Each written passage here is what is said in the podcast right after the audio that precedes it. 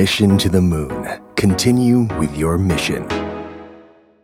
สวัสดีครับ ยินดีต้อนรับเข้าสู่ Mission to the Moon Podcast นะครับคุณอยู่กับประวิทยานุสาหะครับ มันมีบทความบทความหนึ่งใน Harvard Business Review นะฮะเอ่อเก่ามากแล้วนะ ตั้งแต่ 1968 นะครับ โดย Frederick Heinsberg นะฮะ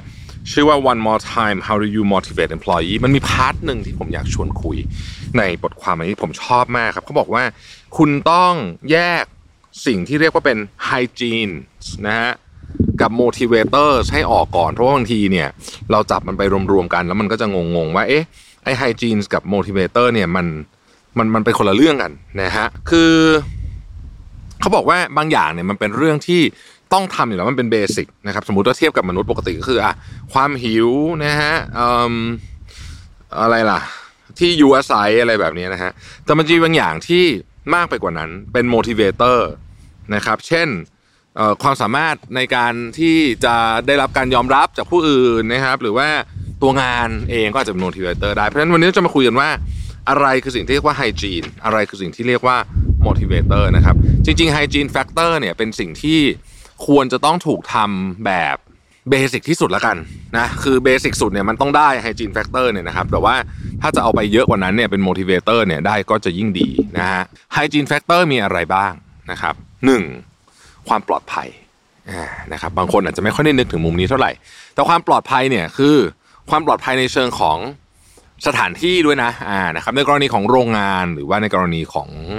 สถานที่ที่มันมีความเสี่ยงนะครับ เช่นพื้นที่ทำงานที่อาจจะมีความเสี่ยงมีหลายแบบนะโรงงานนี่ก็คือเสี่ยงเรื่องเครื่องจักรเสี่ยงเรื่องอะไรพวกนี้ใช่ไหมครับแต่ถ้าสมมุติว่าคุณทำงานเป็นอ่า พนักงานต้อนรับบนเครื่องบินเนี่ยนะความปลอดภัยนอกจากความปลอดภัยของตัวเครื่องบินต่างๆนานาแล้วเนี่ยความเสี่ยงจากการที่ถูกผู้โดยสาร harass นี่ก็เป็นความเสี่ยงประเภทหนึ่งเหมือนกันนะอย่างนี้นี่คือเรื่องของความปลอดภัยนะครับ อันนี้เป็นเบสิ c ไฮจีนอันที่หนึ่งนะครับตัวองค์กรเนี่ยจำเป็นจะต้องจัดการเรื่องนี้ให้ดี แต่ความปลอดภัยไม่ได้พูดถึงแค่ความปลอดภัย เฉพาะความปลอดภัยแบบที่ผมว่านี้แต่มันเป็นความปลอดภัยเชิงในทางใจด้วยก็มีนะครับ ทางใจเนี่ยมันจะเป็นความปลอดภัยที่กล้าพูดพูดได้อ่า environment เปิดนะฮะให้พูดได้ว่าเออเรื่องเนี้ยสมมุติว่าเห็นอะไรผิด ไม่ชอบมาพากลในองค์กรนะฮะสามารถรายงานได้พูดได้แล้วก็ไม่ถูกทำโทษนะครับอีกอันอันต่อไปนะฮะอันต่อไปก็คือเรื่องของstatus นะครับคือมนุษย์เราอะต้องมี status ทางสังคมทั้งนั้นนะครับเพราะฉะนั้นอันนี้ไม่ใช่เอ่อ intrinsic motivator นะไม่ใช่ไม่ใช่ไม่ใช่แรงขับเคลื่อนนะครับ status ที่จริง ๆ เป็นของ basic นะฮะเป็นของ basic คือ status ต้องสมควรเหมาะสมถูกต้องกับสิ่งที่เขาทำแล้ว แล้วก็ทุกคนต้องได้รับการยอมรับในความเป็นมนุษย์ เช่นกันอันนี้คือเรื่องของ status นะฮะอันต่อมาคือ relationship ความสัมพันธ์นะครับกับลูกน้องก่อนนะฮะความสัมพันธ์กับลูกน้อง ความสัมพันธ์กับลูกน้องเนี่ยก็ถ้าไม่ดีนะครับถ้าไม่ดีเนี่ยมันก็จะมี impact กับความรู้สึกอยากทำงาน พอสมควรนะฮะพอสมควรแต่ว่ากรณีของของลูกน้องเนี่ยจะไม่หนัก เท่าเพื่อนร่วมงาน ถ้าความสัมพันธ์เพื่อนร่วมงานไม่ดี อันเนี้ยจะมี impact สูงกว่านะครับ อันต่อมาก็คือเรื่องของชีวิตส่วนตัวนะครับ อันนี้ก็คือว่าคือไองานเนี่ยมันมันมันรบกวนชีวิตส่วนตัวเยอะเกินไปหรือเปล่านะครับ เยอะเกินไปหรือเปล่านะฮะก็อาจจะเรียกเป็น work life balance ก็ก็น่าจะพอได้นะครับ อันต่อไปคือเงินเดือนนะฮะอันต่อไปคือเงินเดือนนะครับเงินเดือนและค่าตอบแทนต่างๆเนี่ยนะฮะอันต่อไปคือ work conditions นะครับซึ่งมันก็แปลได้หลายหลายอย่างมาก การได้สามารถทำงานที่บ้านได้บางวันนะฮะอะไรแบบนี้หรือว่าความยืดหยุ่นในการเข้าทำงานอะไรอย่างเงี้ยนะฮะอันนี้ก็เป็นเรื่องของ work conditions นะฮะความสัมพันธ์กับหัวหน้าอูอันนี้ impact สูงมากนะครับความสัมพันธ์หัวหน้าเนี่ยเป็นหนึ่งใน factor ที่ส่งผลต่อความสุขในการทำงานมากที่สุดเลยนะครับ แล้วก็สุดท้ายหมวดของ hygiene factor เนี่ยคือเรื่องของกฎเกณฑ์ของบริษัทนะครับ ต้องบอกแบบนี้ก่อนว่า เวลาคนไม่พอใจกับงาน ส่วนใหญ่จะเป็น hygiene factor ที่ผมได้กล่าวมาทั้งหมดเมื่อกี้นี้ ไม่พอใจนะไม่พอใจนะฮะคือถ้าคนจะไม่พอใจกับงานเนี่ยมันจะเป็นฝั่งของไฮจีนแฟกเตอร์เมื่อกี้ทั้งหมดที่กล่าวมานะครับไม่ว่าจะเป็นเรื่องของความปลอดภัยนะครับเรื่องของสถานะนะครับเรื่องของความสัมพันธ์กับลูกน้องเพื่อนร่วมงานและเจ้านาย ซึ่งขอแยกเป็น 3 อันนะครับเพราะมันมันคนละ Impact มันไม่เหมือนกันเรื่องของผลตอบแทนนะครับเรื่องของกฎต่างๆ พวกนี้เรื่องของสภาพแวดล้อมในการทำงานนะฮะอันนี้คือ ถ้าไม่ดี ถ้าไม่ดีคนจะไม่พอใจเยอะ คนไม่พอใจจากเรื่องพวกนี้เยอะ อ่านะฮะทีนี้ถ้ามาดูอีกฝั่งหนึ่งว่าอ้าวแล้วคนพอใจจากการทำงานเนี่ยเขาพอใจจากการทำงานเรื่องอะไรบ้าง อันนี้ไม่ใช่ hygiene factor ละอันนี้คือ motivators นะครับ motivators มีอะไรบ้างนะครับ เริ่มต้นอันที่หนึ่งเลยคือ การเติบโต หรือว่าความรู้สึกอยากจะเติบโตในในที่นี้ไม่ได้หมายถึงหน้าที่ไม่ได้หมายถึงตำแหน่งอย่างเดียวนะครับ แต่ว่าเติบโตในเชิงความคิดด้วย นะครับเติบโตในเชิงความรู้ด้วยเติบโตในเชิงฉันรู้สึกฉันเก่งขึ้นนะนี่คือความเติบโตแบบหนึ่งนะครับ อันที่ 2 คือความก้าวหน้าในหน้าที่การงานอ่านนี้ชัดเจนนี่เป็นเรื่องของเอ่อ career path ต่างๆนานานะครับ อันที่ 3 ความรับผิดชอบเพิ่มขึ้นหรือเปล่านะอันนี้ก็เกี่ยวเหมือนกันนะครับ อันที่ 4 คือตัวงานเลยอะนะฮะงานเนี่ยสนุกไหมงานน่าเบื่อหรือเปล่า อันนี้เพียวๆเรื่องตัวงานเลย เช่น สมมุติว่าอย่างผมอย่างเงี้ย ถ้างานผมคือการเขียนหนังสือเนี่ยนะครับผมจะบอกว่าข้อนี้ผมให้ร้อยคะแนนเลยก็คือ ผมมีความสุขการเขียนหนังสือมากนะครับ แต่ผมจัดจัดสรรเวลาไม่ได้ ไม่ไม่อยากจะบอกว่าไม่มีเวลาคือจัดสรรเวลาไม่ได้จัดจัดสรรเวลาห่วยเองนะก็เลยยังเขียนไม่จบสักทีแต่ว่าโปรโมทล่วงหน้านะหนังสือเล่ม11 นี่ใกล้ใกล้ใกล้ออกมากแล้วนะฮะข้อต่อไปคือ recognition คือคนอื่นทำทำงานเนี่ยคนอื่นเห็นหรือเปล่านะครับบางทีเนี่ยเราทำงานเนี่ยนะครับเราก็รู้แหละว่าเราทำงานดี แต่พอไม่มีใครมาบอกอะบางทีมันก็ เฮ้ยมันก็เวอร์เหมือนกันนะชีวิตนะฮะข้อนี้สำคัญมากนะครับ หัวหน้าหลายคนเนี่ยมักจะคิดว่าลูกน้องรู้แหละ ว่าเจ้าตัวหมายถึงหัวหน้าเนี่ยรู้ว่าลูกน้องทำงานดีนะครับแต่ลูกน้องไม่รู้นะครับ คุณต้องบอกนะฮะลูกบางหัวหน้าบางคนปากหนักมาก ไม่เคยชมใครเลยนะฮะคือจิตใจเป็นคนดีนะ แต่ว่าไม่เคยชมใครเลยฮะคือคิดว่าลูกน้องต้องรู้เอาเองลูกน้องไม่รู้นะฮะลูกน้องไม่รู้ส่วนใหญ่ไม่รู้นะครับและข้อสุดท้ายก็คือ achievement ก็คือการประสบความสำเร็จ อันนี้คือสิ่งสูงสุดเลยแล้วกันในในตัว แรงจูงใจทั้งหมดเนี่ยนะฮะการประสบความสำเร็จในสิ่งที่เขาได้ทำเป็นแรงจูงใจที่ดีที่สุด เพราะฉะนั้นเวลาคุณออกแบบเนี่ยเราสิ้นปีแล้วเนี่ยเราจะออกแบบปีหน้าใช่ไหมครับออกแบบเรื่อง KPI OKR เรื่องผลตอบแทนเรื่องอะไรเนี่ย อย่าลืมมันมีสองฝากฝากที่เป็น hygiene factor นะครับพวกนี้คือเบสิกนะต้องเอาให้ได้กับฟากที่เป็น motivator เนี่ยลักษณะมันจะไม่เหมือนกันนะครับ hygiene factor นี่มันจะครอบคลุม คนทุกคนแล้วกันต้องใช้คำนี้นะฮะแต่ motivator เนี่ยมันต้องเลือกใช้แต่ละแบบกับคนแต่ละคนนั่นเองนะครับ Mission to the Moon. Continue with your mission. ในช่วงปีใหม่แบบนี้เนี่ยนะฮะผมเชื่อว่าหลายท่านเนี่ยมีการทำกิจกรรมอย่างหนึ่งที่เรามักจะทำกันตอนปีใหม่ก็คือการจัดบ้านนะครับ เพราะว่ามันอาจจะว่างด้วยมั้งนะฮะแล้วก็ เป็นจัดการจัดบ้านใหญ่นะฮะมีการจัดบ้านแล้วก็เอาของที่ไม่ใช้ไปบริจาคไปอะไรจัดไปจัดการไปทิ้งไปอะไรก็ว่ากันไปนะครับ แล้วก็อาจจะบางคนเปลี่ยนเหมือนกับพื้นที่ใช้สอยในบ้านเนี่ยก็ช่วงนี้แหละนะครับปีใหม่เนี่ยเป็นอันที่คนทำเยอะนะครับ ก็ต้องบอกว่าจริง ๆ การจัดบ้านให้เป็นระเบียบเนี่ยนะครับ เป็นเรื่องที่ที่ควรทำอยู่แล้วเนาะแต่บางทีเราก็เหนื่อยใช่ไหมครับเราบางทีเราก็แบบโอ้กลับมาทำงานก็เหนื่อยแล้วนะฮะก็เลย ก็เลยไม่ค่อยมีเวลาทำนะครับ วันนี้ผมเลยอยากชวนคุยเรื่องนี้นะครับเพราะผมคิดว่าการจัดบ้านจัดห้องเนี่ยในเชิงของมันทำให้บ้านเรียบร้อย ก็เรื่องหนึ่งนะฮะแต่จริงๆมันมีเรื่องของมุมมองในเชิงจิตวิทยาด้วยนะครับ แล้วก็การทำงานของสมองด้วยนะฮะบางทีเนี่ยการจัดบ้านเนี่ยนะฮะถ้าเราอ่านหนังสือของมาริคอนโดเนี่ยนะมันเชื่อมโยงกับเรื่องของความเข้าใจตัวเองด้วยนะครับ เราก็เลยอยากชวนคุยเรื่องนี้นะฮะแล้วก็อาจจะเป็นแรงจูงใจให้เรา รู้สึกว่าเรื่องนี้มันเฮ้ยจริง ๆ มันมีมุมสนุกอยู่เหมือนกันนะฮะก่อนอื่นเนี่ยนะครับ ต้องบอกว่าทำไมการจัดระเบียบและความเรียบร้อยภายในบ้านเป็นเรื่องสำคัญนะครับ เพราะถ้าเกิดเรามองข้ามเรื่องนี้เนี่ยนะเรื่องความระเบียบเรียบร้อยภายในบ้านเนี่ย มันจะเกิดผลเสียต่อภาวะทางจิตใจและความคิดอย่างไรบ้างนะครับ แม้ข้าวของที่รกในบ้านดูเหมือนจะไม่ได้เกี่ยวข้องกับเรื่องอื่นๆของเราเนาะใช่ไหมแต่จริงๆแล้วเนี่ยบ้านที่รกและไม่ถูกจัดการให้เป็นระเบียบเนี่ยมีผลเสียมากเลยทีเดียวนะครับ อันที่หนึ่งเนี่ยนะครับ คือทำให้เราสามารถโฟกัสกับงานได้น้อยลง คือมันมีงานวิจัยจาก Princeton นะครับ บอกว่าการที่เราไม่จัดระเบียบสภาพแวดล้อมที่เรามองเห็นทุกวันอย่างห้องต่างๆนะครับในบ้านเราหรือแม้แต่ที่ทำงานนะฮะจะทำให้เรามีสมาธิจดจ่อกับงานน้อยลง เพราะสายตาและสมองของเรารับภาพและข้อมูลต่างๆนะครับที่กระจัดกระจายแบบไม่เป็นระบบ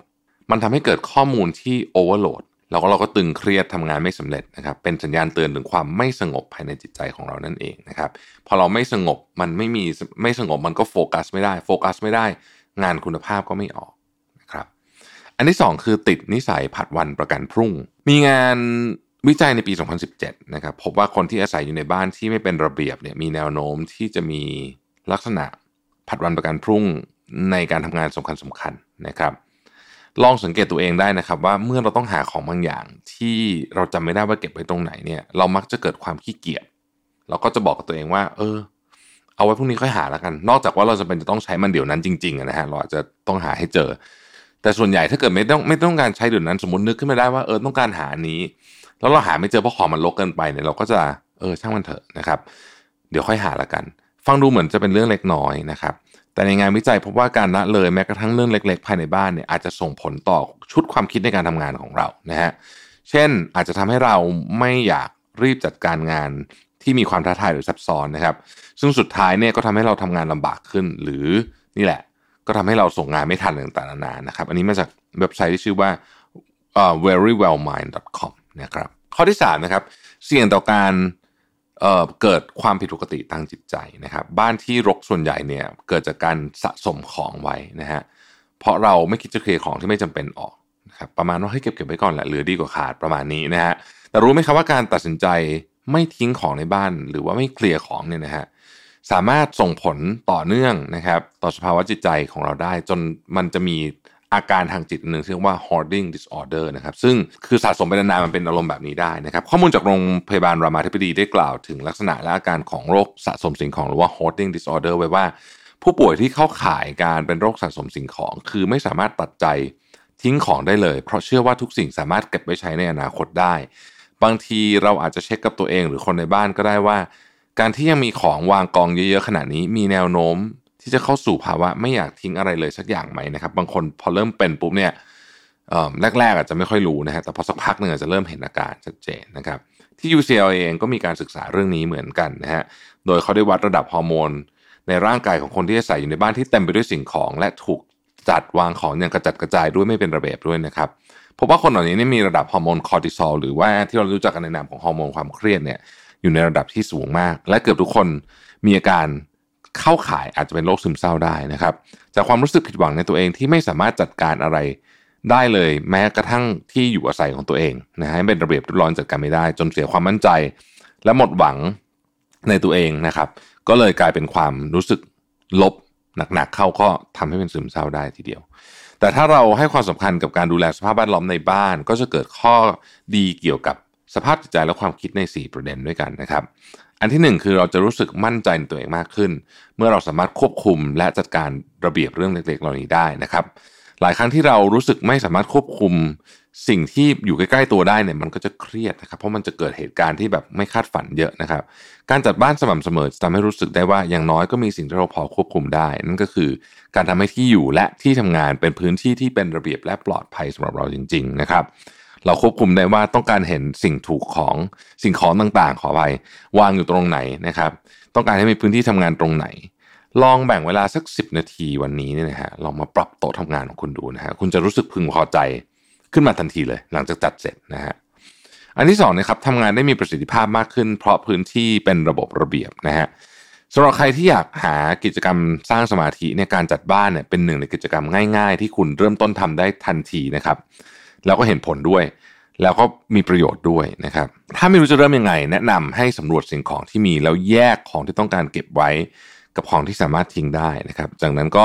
จัดระเบียบประเภทของของนะฮะออกแบบพื้นที่จัดวางอย่างเหมาะสม เมื่อเราเริ่มจัดมุมต่างๆ แล้วเนี่ยเราจะเริ่มมองเห็นภาพสิ่งของต่างๆ ที่ถูกจัดวางไว้ถูกที่ถูกทางและเป็นระบบระเบียบได้อย่างง่ายนะครับ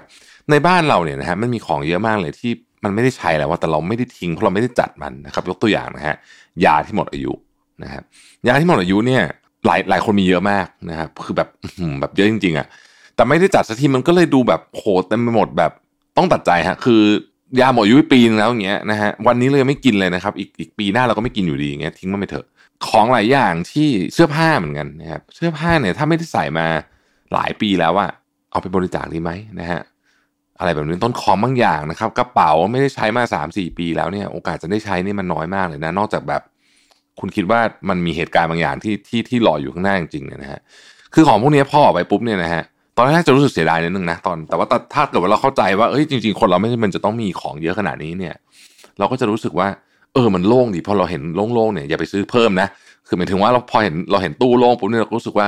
เออเราสามารถจัดการอะไรต่างๆได้นะครับไม่ใช่แน่นขนาดเวลาจะเอาของที่นี่ต้องรื้อของเต็มไปหมดอย่างเงี้ยนะฮะนอกจากนี้ในการจัดบ้านยังช่วยฝึกสมาธิให้เราสามารถโฟกัสต่อเรื่องหนึ่งๆได้นานขึ้นด้วยนะครับ และเหมือนกับการฝึกเรื่องอื่นๆถ้าเกิดว่าเราทำเป็นประจำสักสิบถึงสิบห้านาทีนะครับจัดบ้านตลอดเนี่ยนะฮะนี่คือการทำสมาธิอย่างหนึ่งนะฮะเราก็ช่วยเราโฟกัสได้ดีขึ้นด้วย เมื่อพื้นที่ในบ้านและที่ทำงานถูกจัดเป็นระเบียบแล้วเนี่ยเราจะทำงานได้สะดวกขึ้นประหยัดเวลามากขึ้นนะครับ เราก็จะทำให้เรามีแบบคล้ายๆกับความสงบในจิตใจด้วยเวลาคุณเห็นของรกๆเยอะๆมันก็เราก็รู้สึกไม่ค่อยสงบถูกไหมฮะ อันที่ 3 คือมีสุขภาพที่ดีทั้งร่างกายและจิตใจนะครับ การสะสมของมาก ๆ และไม่จัดให้เป็นระเบียบ จะทำให้เราทำความสะอาดยากจนในที่สุดเราก็จะขี้เกียจทำความสะอาดโซนนั้นไปเลยนะฮะทำให้เกิดการสะสมของฝุ่นและเชื้อโรค ซึ่งส่งผลต่ออากาศที่ไม่ดี อากาศที่ไม่ดีก็ทำให้เราเนี่ยสูดอากาศที่ไม่ดีเข้าไปนะครับ ยิ่งคนมีเป็นภูมิพงภูมิแพ้เนี่ยยิ่งต้องระวังนะฮะอาจจะ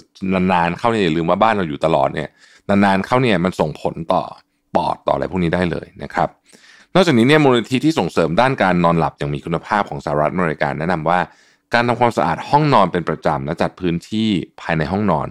ช่วยเพิ่มคุณภาพการนอนได้อย่างชัดเจนนะครับ การมีสุขภาพที่แข็งแรง และการพักผ่อนที่ดีก็จะช่วยให้เรามีสุขภาพจิตที่ดีตามมาด้วยนะครับ นอนน้อยสุขภาพจิตก็ไม่ดีนะนอนการนอนเป็นเรื่องสำคัญมากนะครับ ข้อที่ 4 คือพัฒนาทักษะความคิดสร้างสรรค์นะฮะ นักวิจัยจากสถาบันด้านจิตวิทยาของสหรัฐอเมริกาได้ทดลองแยกให้กลุ่มคน 2 กลุ่ม อยู่ในห้องที่ต่างกันคือ ห้องที่มีพื้นที่ว่างและจัดสิ่งของอย่างเป็นระเบียบ กับห้องที่ข้าวของต่างๆในรกเกะกะไปหมดนะครับ โดยที่ทุกคนจะต้องคิดวิธีการใช้ลูกปิงปองให้เกิดประโยชน์มากกว่าการมาตีเล่นกัน การทดลองพบว่าคนที่อยู่ในห้องที่ไม่เป็นระเบียบ จะคิดวิธีการใช้ลูกปิงปองได้น้อยกว่าอีกห้องหนึ่งนะครับเพราะสิ่งที่กระจัดกระจายดึงความสนใจและเสียสมาธิในการใช้ความคิด ในขณะที่ห้องหนึ่งพบว่าการได้อยู่ในห้องที่มีพื้นที่ที่สบายตาสะอาดปลอดโปร่งเนี่ยนะครับช่วยทำให้รู้สึกสงบมีสมาธิ ส่งผลให้สามารถใช้ความคิดสร้างสรรค์และการความคิดนอกกรอบได้นะฮะความคิดสร้างสรรค์เนี่ยก็ต้องการสมาธิในการรวบรวมพลังเหมือนกัน เพราะฉะนั้นอันนี้เป็นประเด็นสำคัญนะครับนักวิทยาศาสตร์เชื่อว่าความคิดสร้างสรรค์เป็นทักษะที่สามารถฝึกฝนได้ทุกวันนะครับ ไม่จำเป็นต้องฝึกผ่านการทำงานศิลปะหรือดนตรี แต่การจัดระเบียบบ้านก็สามารถเอามาฝึกการใช้ความคิดสร้างสรรค์หรือว่าการเพิ่มพลังความคิดสร้างสรรค์เราได้เช่นกันนะครับรวมถึงเราอาจจะปรับการตกแต่งบ้านตามธีมเทศกาลบ้างก็ได้นะฮะถ้าเกิดว่าเราอยากทำนะครับ เช่นเนี่ยช่วงเนี้ยคริสต์มาสปีใหม่เนี่ยนะครับก็ก็ช่วยให้เกิดความคิดสร้างสรรค์ขึ้นได้ด้วยนะฮะแล้วก็บางคนก็จะเปลี่ยนสไตล์การแต่งห้องนะครับก็สามารถทำได้เช่นเดียวกันนะฮะอย่างไรก็ตามเนี่ยเราต้องรักษาสมดุลความคิดและการใช้เวลาในการจัดระเบียบบ้านเช่นกัน ถ้าบางคนรู้สึกตัวเองเสพติดการจัดระเบียบของตลอดเวลานะครับใช้เวลาการทำความสะอาดจุดเดิมซ้ำๆเนี่ยนะฮะอันนี้มีความเสี่ยงต่อการเกิดความผิดปกติทางจิตใจ และเป็นโรคย้ำคิดย้ำทำหรือว่า obsessive compulsive disorder หรือเราคุ้นๆในนาม OCD นั่นเองนะครับแต่ต้องเข้าใจว่าการเป็นคนเจ้าระเบียบกับคนเป็น OCD นี่ไม่เหมือนกันนะเป็นคนละเรื่องกันนะครับคือคนเจ้าระเบียบไม่ไม่ไม่ได้เป็นคนที่เป็น OCD เสมอไปนะฮะคือส่วนใหญ่คนเจ้าระเบียบเป็นคนชอบระเบียบจริง ๆ แบบนั้นนั่นแหละนะครับ คือ คนที่ชอบความเป็นระเบียบเนี่ย แต่ไม่ถึงขั้นวิตกกังวลนะวิตกจริตเนี่ยนะครับ จริง ๆ เป็นคุณลักษณะที่ดีอยู่แล้วนะคนมีระเบียบเนี่ยเป็นสิ่งที่ดีอยู่แล้วนะครับ ทุกคนทุกคนควรทำอยู่แล้วนะฮะส่วนที่คนที่มีความเสี่ยงจะเป็น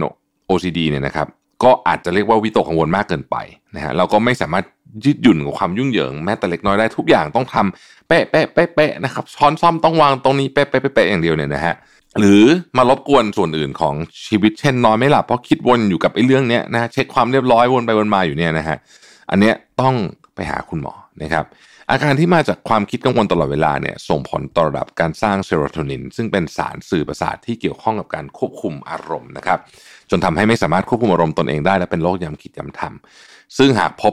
คนที่เข้าข่ายนะครับ ก็ต้องปรึกษากับแพทย์เพื่อ ให้สามารถใช้ชีวิตประจำวันได้มีความสุขและอยู่ร่วมกับผู้อื่นได้อย่างดีด้วยนะครับ สุดท้ายนี้อยากให้ทุกคนมาลองแชร์เดียกันดูนะครับ ว่าการจัดบ้านของตัวเองเนี่ยมีอะไรเทคนิคอะไรที่น่าสนใจบ้างนนะครับ ใครมีอะไรน่าสนใจก็ลองคอมเมนต์กันมาได้นะครับ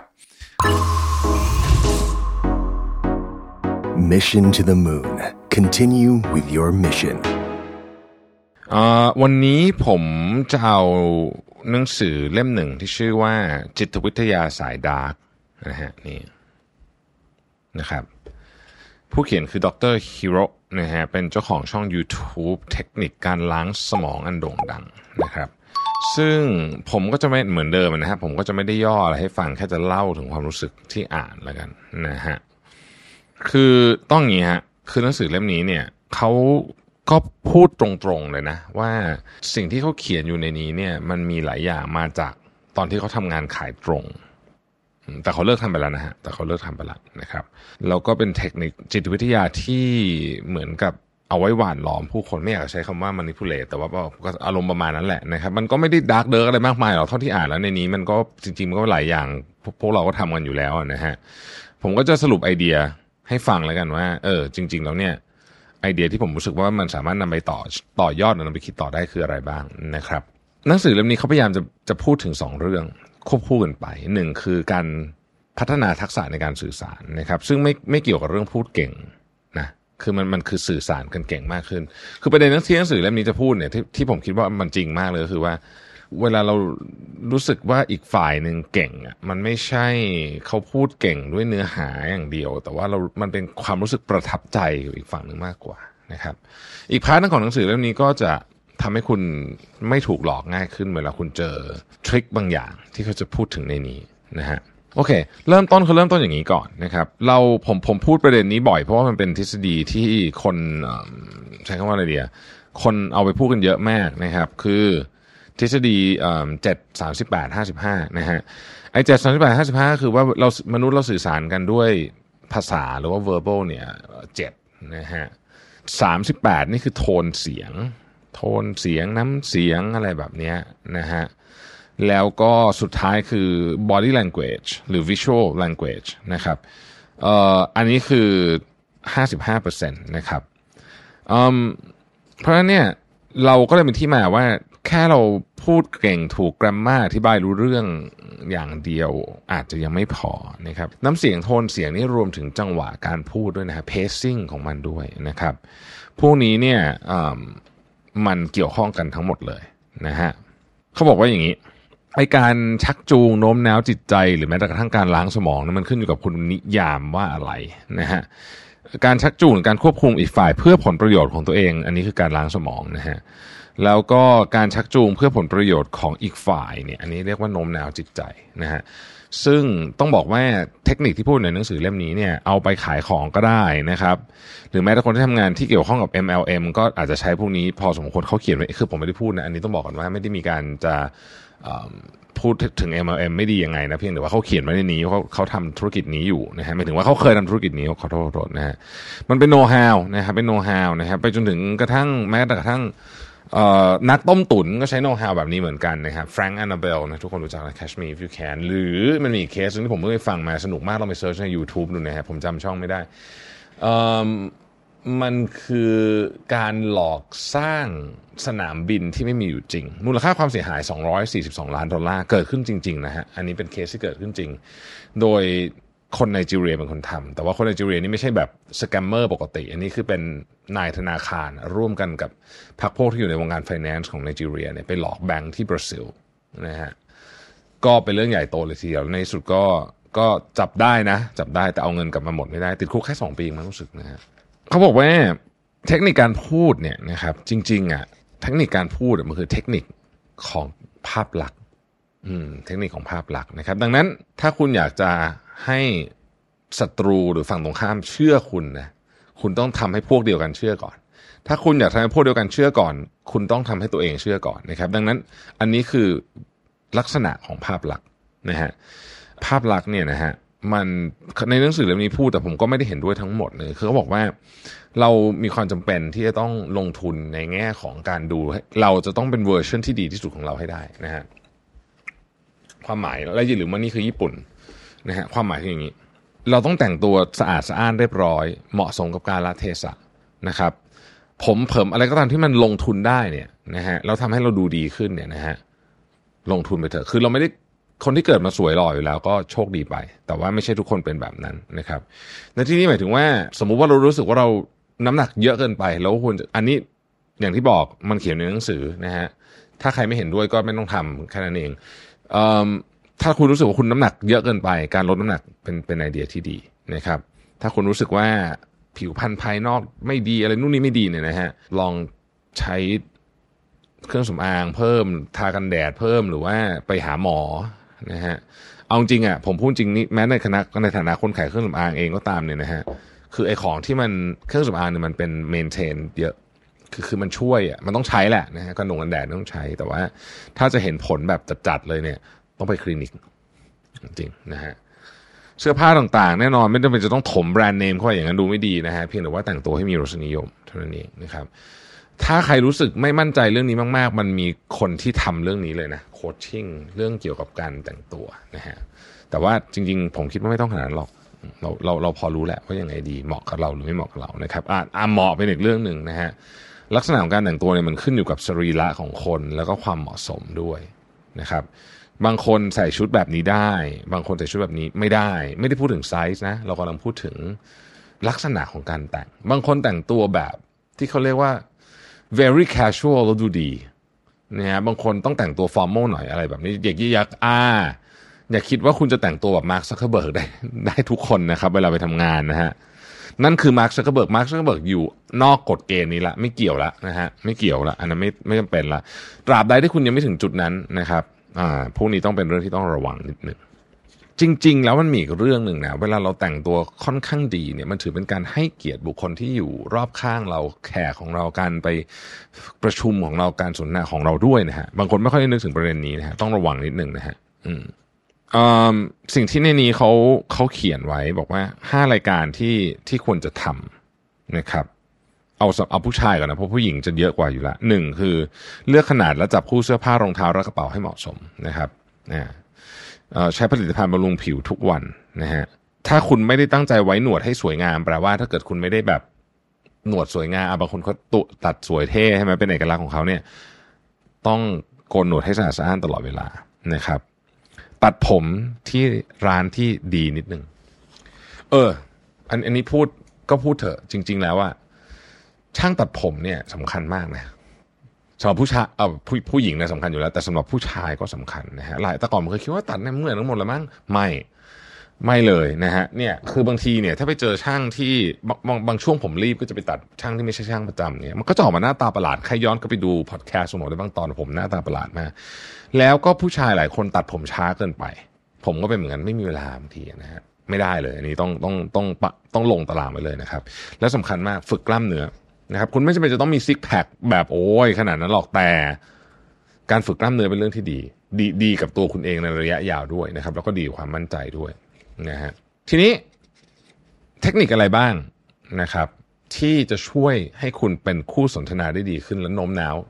คนอื่นได้ดีขึ้นในนี้เขาเขียนว่าการประจบ แต่ผมคิดว่าประจบก็จะเป็นสิ่งที่รุนแรงไปนิดนึงใช้คำนี้แล้วกันนะฮะหัวข้อสนทนาอะไรก็ได้ ที่ทำให้อีกฝ่ายรู้สึกภูมิใจในตัวเอง อ่านะฮะ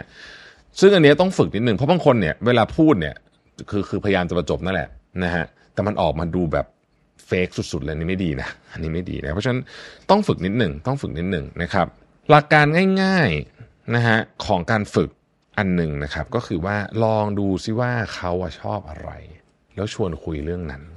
นะครับ แต่เวลาชวนชวนคุยเรื่องนั้นเนี่ยต้องระวังนิดหนึ่งนะครับ อย่าโชว์ภูมิอ่า ชวนคุยในลักษณะที่เราขอความรู้หรือเราด้อยกว่าเขาดีเสมอ อ่าพูดอย่างนี้นะครับ ยกตัวอย่างสมมติสมมติ ผมรู้ว่ามีพี่คนหนึ่งที่เป็นลูกค้าชอบตีกอล์ฟมากเลยนะฮะชอบตีกอล์ฟมากเลย ก็ชวนคุยกันเรื่องกอล์ฟนะฮะเออนู่นนี่อาจจะววิธีการไม่โชว์ภูมิอย่างเช่น ถ้าโชว์ภูมิคือโอ้ยพี่ครับเนี่ยผมมีไม้มาใหม่โอ้โห driver นี่โคตรเจ๋งเลยพี่เคยลองนะครับเนี่ยมีคนทั้งทั้งประเทศมีห้าไม้อย่างอย่างนี้เรียกโชว์ภูมินะฮะ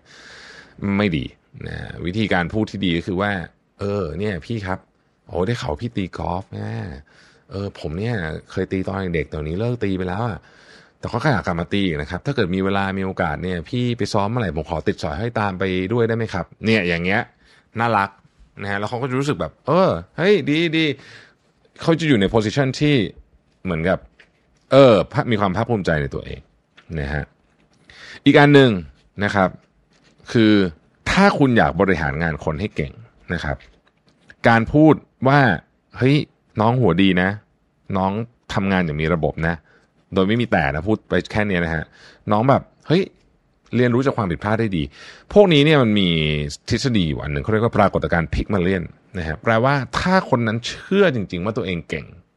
เขาจะทำงานได้ดีขึ้น นะครับง่ายมากเลยเขาเด็กสองคนสองวิธีการทดลองเนี่ยเขาทำมาหลายอย่างแล้วแต่ว่าผมสรุปสั้นๆ คือเขาเด็กสองกลุ่มมาคล้ากันซึ่งเด็กสองกลุ่มนี้เรียนหนังสือเท่ากันมาก่อน ใกล้เคียงกันมาก่อนนะฮะเสร็จแล้วเนี่ยเขาก็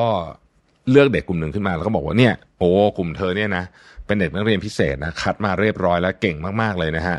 แล้วก็บอกครูที่สอนเรื่องนี้เหมือนกัน ส่วนกลุ่มที่สองไม่ได้พูดอะไรนะฮะโดยที่ทั้งสองกลุ่มเนี่ยไม่ได้ไม่ได้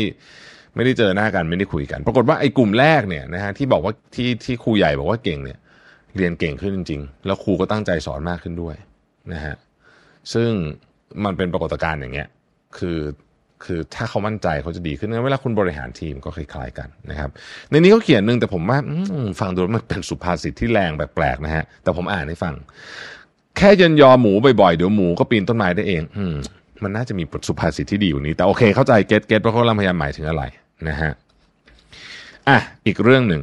นะครับ อีกเรื่องหนึ่งการโกรธเป็นเรื่องที่ง่าย เด็กอนุบาลก็ทำได้นะครับ การโกรธเป็นเรื่องที่เด็กอนุบาลก็ทำได้ แต่การพูดในตอนที่เราโกรธแล้วให้มันสร้างสรรค์ออกมา โดยที่เจ้าตัวก็รู้ว่าตัวเองเนี่ยทำอะไรผิดหรือถูกยังไงนะครับ แล้วให้เขาพัฒนาได้ด้วยเนี่ยไอเนี่ยคือเทคนิคที่สำคัญที่แท้จริง แปลว่าอะไร คือเวลาโกรธเนี่ยนะครับ คุณจะไปโวยวายใส่ใส่ลูกน้องเนี่ยมันได้อยู่แล้วนะฮะแต่มันมันมันมันทำไปทำไมอะใช่ไหมมันก็มีแต่การเขาก็เกลียดเรามากขึ้น แล้วเขาก็ไม่ได้ทำงานได้ดีขึ้น โกรธสิ่งที่ต้องทำคือหนึ่งเขารู้ไหมว่าเขาทำอะไรผิด ถ้าเขารู้อะโอเคไม่ต้องโกรธต่อละสองมาช่วยกันคิดจะแก้ปัญหาไงดี จะป้องกันเหตุนี้ได้ยังไงมากขึ้นนะครับ อันนี้คือลักษณะของการบริหารจัดการเรื่องของความโกรธที่ดีนะฮะ เอออีกอันหนึ่งนนี้ก็ดีนะผมชอบเขาบอกว่าเป็นการชมแบบขัดแย้งทางอารมณ์แปลว่าอะไรนะฮะแปลว่าอย่างนี้ครับ การชมแบบขัดแย้งทางอารมณ์เนี่ยทำให้การชมอันนั้นเนี่ยมีอิมแพกมากขึ้นไปอีกนะครับ ยกตัวอย่าง สมมติว่านะครับ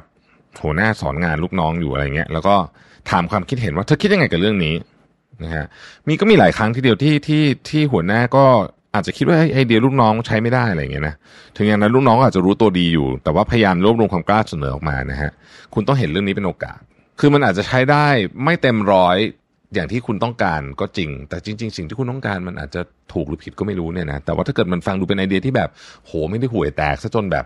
เละเทะไปหมดเนี่ยนะฮะเออลูกลูกน้องเขาจะเสนอมาใช่ไหมโอเคครับผมคิดแบบนี้ครับหนึ่งสองสามสี่นะฮะ พอลูกน้องตอบแบบนั้นให้คุณลองทำแบบนี้ฮะให้ลองนิ่งเงียบแล้วทำหน้านิ้วคิ้วขมวดสักสามถึงห้าวินาทีนะฮะ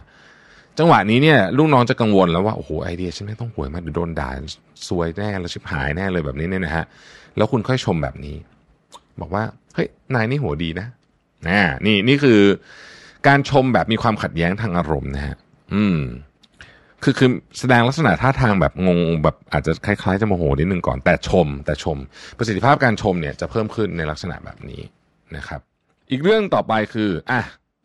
หัวข้อสนทนาที่เมื่อกี้เราพูดไปนิดนึงแล้ว หัวข้อสนทนาที่ทรงพลังที่สุดคืออะไรนะครับ หัวข้อสนทนาที่ทรงพลังที่สุดคือ เรื่องเกี่ยวกับตัวเอง ตัวเองไม่ใช่เรานะหมายถึงอีกฝั่งหนึ่งนะครับ มนุษย์เป็นสิ่งมีชีวิตที่สนใจเรื่องตัวเองมากกว่าเรื่องคนอื่นอย่างมากเลยทีเดียว พูดง่ายๆก็คือว่าคนเราสนใจว่าฉันเป็นแบบไหนในสายตาคุณ มากกว่าสนใจว่าคุณเป็นใครดังนั้น การสื่อสารที่มีประสิทธิภาพ จึงเป็นการสื่อสารที่ทำยังไงก็ได้ให้อีกฝ่ายหนึ่งอะเขาพูดเรื่องตัวเองออกมาเยอะๆนะครับอันนี้เป็นเทคนิคที่แบบเบสิกมากๆ แต่คนไม่ค่อยชอบทำคนชอบชุดพูดเรื่องตัวเองนะฮะผมเล่าให้ฟังนี่ไม่เกี่ยวกับหนังสือ ผมเพิ่งกลับมาจากไปเดินทางไปดูงานต่างประเทศกับคณะของ OR มาแล้วก็คณะนี้ก็เป็นคณะใหญ่นะฮะแล้วก็มีผู้หลักผู้ใหญ่ทั้งนั้นนะฮะมีเด็กๆอยู่ไม่กี่คนนะในบอร์ดนะมีส่วนใหญ่โอ้ส่วนใหญ่ผู้ใหญ่มากต้องใช้คำนี้นะฮะผู้ใหญ่มากในที่นี้หมายถึงว่าหน้าที่การงานผู้ใหญ่มากๆนะครับ ก็เวลานั่งคุยกัน ผมจะสังเกตดูเลยนะฮะเวลานั่งคุยกันจะสังเกตดูเลยว่าหนึ่งอันอันที่หนึ่งเลยเนี่ยนะฮะเขามารยาททางสังคมดีมากแปลแปลว่าอย่างนี้คือ โอเค สมมติสมมติน้ำวางเนี่ย นะฮะอยู่ที่เมืองนอกบางทีพนักงานเขาไม่เสิร์ฟน้ำให้หรอกกินเองเทกินเองเนี่ยเขาจะลุกขึ้นมาเทคนอื่นก่อนเสมอ แบบ automatic automatic เลยนะแบบลุกขึ้นมาเทคนอื่นก่อนเสมอ ทั้งๆทที่คนอื่นที่เขาเทเนี่ยเป็นผู้ junior กว่าทั้งสิ้น ไม่ว่าจะเป็น junior ด้านตำแหน่งหรือ junior เรื่องอายุก็ตามนะฮะอันนี้ automatic แล้วเวลาพูดผมสังเกตดูนะครับผู้หลักผู้หลักผู้ใหญ่เหล่านี้เนี่ยซึ่งก็มีตำแหน่งใหญ่โตในบ้านเมืองเลยเนี่ยนะฮะเขาก็จะไม่ค่อยพูดเรื่องตัวเองอะ แต่เขาจะถามเพื่อให้คนอื่นพูด เหมือนให้คนอื่นพูดได้พูดเรื่องของคนคนอื่นนั้นๆนะนะฮะซึ่งผมว่าอันเนี้ยดี แล้วก็บรรยากาศการสนทนาเนี่ย very very humble อืม จริง ๆ humble มาก ๆ ไม่มีใครมานั่งอวดร่ำอวดรวย อวดความรู้อวดอะไรไม่มีเลย ไม่มีเลยคือแบบทุกคนจะชมอีกฝั่งหนึ่งนะฮะแล้วไม่ได้ชมแบบดูแบบ ไม่จริงใจด้วยนะ ชมจริง ผมก็เลยเข้าใจว่า เออ นี่แหละ วิธีการแบบเนี้ย ทำให้เขาเติบโตขึ้นมาเป็นใหญ่เป็นโตได้ทุกวันนี้อีกการหนึ่งฮะในหนังสือนี้เขาบอกว่า วิธีการที่พูดให้ดีอันนึงก็คือว่าเป็นการทำ analogy analogy มีหลายแบบ เช่น สมมุติเราจะบอกว่า โอเค เราจะพูดอธิบายเรื่องนี้สมมุตินะ เราจะอธิบายเรื่องอคุณเคยได้ยินเรื่องทฤษฎีควอนตัมฟิสิกส์ไหมเออน่าจะเคยเรียนกันตอนเด็กๆนะฮะแล้วมันจะมีทฤษฎีแมวอันหนึ่ง แมวของชโรดิงเจอร์ป่ะชื่ออะไรจำไม่ได้ คือมันเป็นก็เป็นนักคือไอ้มันเป็นการทดลองนะเป็นการทดลองหนึ่งนะครับเอ่อมีแมวมีกัมมันตรังสีมียาพิษ แต่ว่าการทดลองนี้ไม่ได้เกิดขึ้นจริงนะเป็น thought experiment คือทดลองอยู่ในอยู่ในอยู่ในหัวอะไรเงี้ยเอ่อผมจำได้เลยว่าครั้งแรกที่ผมฟังเรื่องเนี้ยแล้วเพื่อนผมอธิบายให้ฟังว่ามันคืออะไรเนี่ยเขาใช้คำนี้ฮะ คือหลังที่เขาพูดเสร็จแล้วเราฟังแล้วงงมากเขาบอกว่าไอเนี่ยการทดลองเนี้ยนะ มันพูดง่าย ๆ ก็คือว่ามันเหมือนกับ ประโยคนี้เป็นประโยคทอง พูดง่าย ๆ ก็คือว่ามันเหมือนกับนะฮะประโยคนี้ใช้บ่อยๆ คุณจะทำให้การสนทนาลื่นมากนะฮะมันเป็นวิธีการ simplify สิ่งที่ยากๆ เวลาคุณเจอสมมติใครก็ตามอธิบาย สมมติว่าคุณมันจะต้องอธิบายอะไรที่มันยากๆ ยาวๆ หน่อยเนี่ยนะฮะ แล้วคุณคุณก็ใช้คำเนี้ย มันจะเป็นการสื่อสารที่ทรงพลังมาก วันก่อนมีนักข่าวไปถาม NVIDIA ว่า NVIDIA ทำอะไร ซึ่งซึ่ง NVIDIA ทำอะไรที่แบบมีความไอ้นี่ยากมากๆ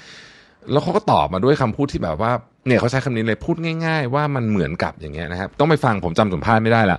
คือผมผมฟังไปนิดเดียวแต่ว่าเขาเขาใช้คำนี้บ่อยมากๆเลยในสัมภาษณ์ดีมากนะฮะคือมันทำให้การอธิบายเนี่ย คือเราอ๋อโอเคโอเคโอเคมันเป็นประมาณนี้แหละนะฮะอีกเรื่องหนึ่งนะครับคือการใช้ analogy แบบ analogy เลยจริงๆนะฮะอันนี้อันนี้อันนี้จะทำให้คุณ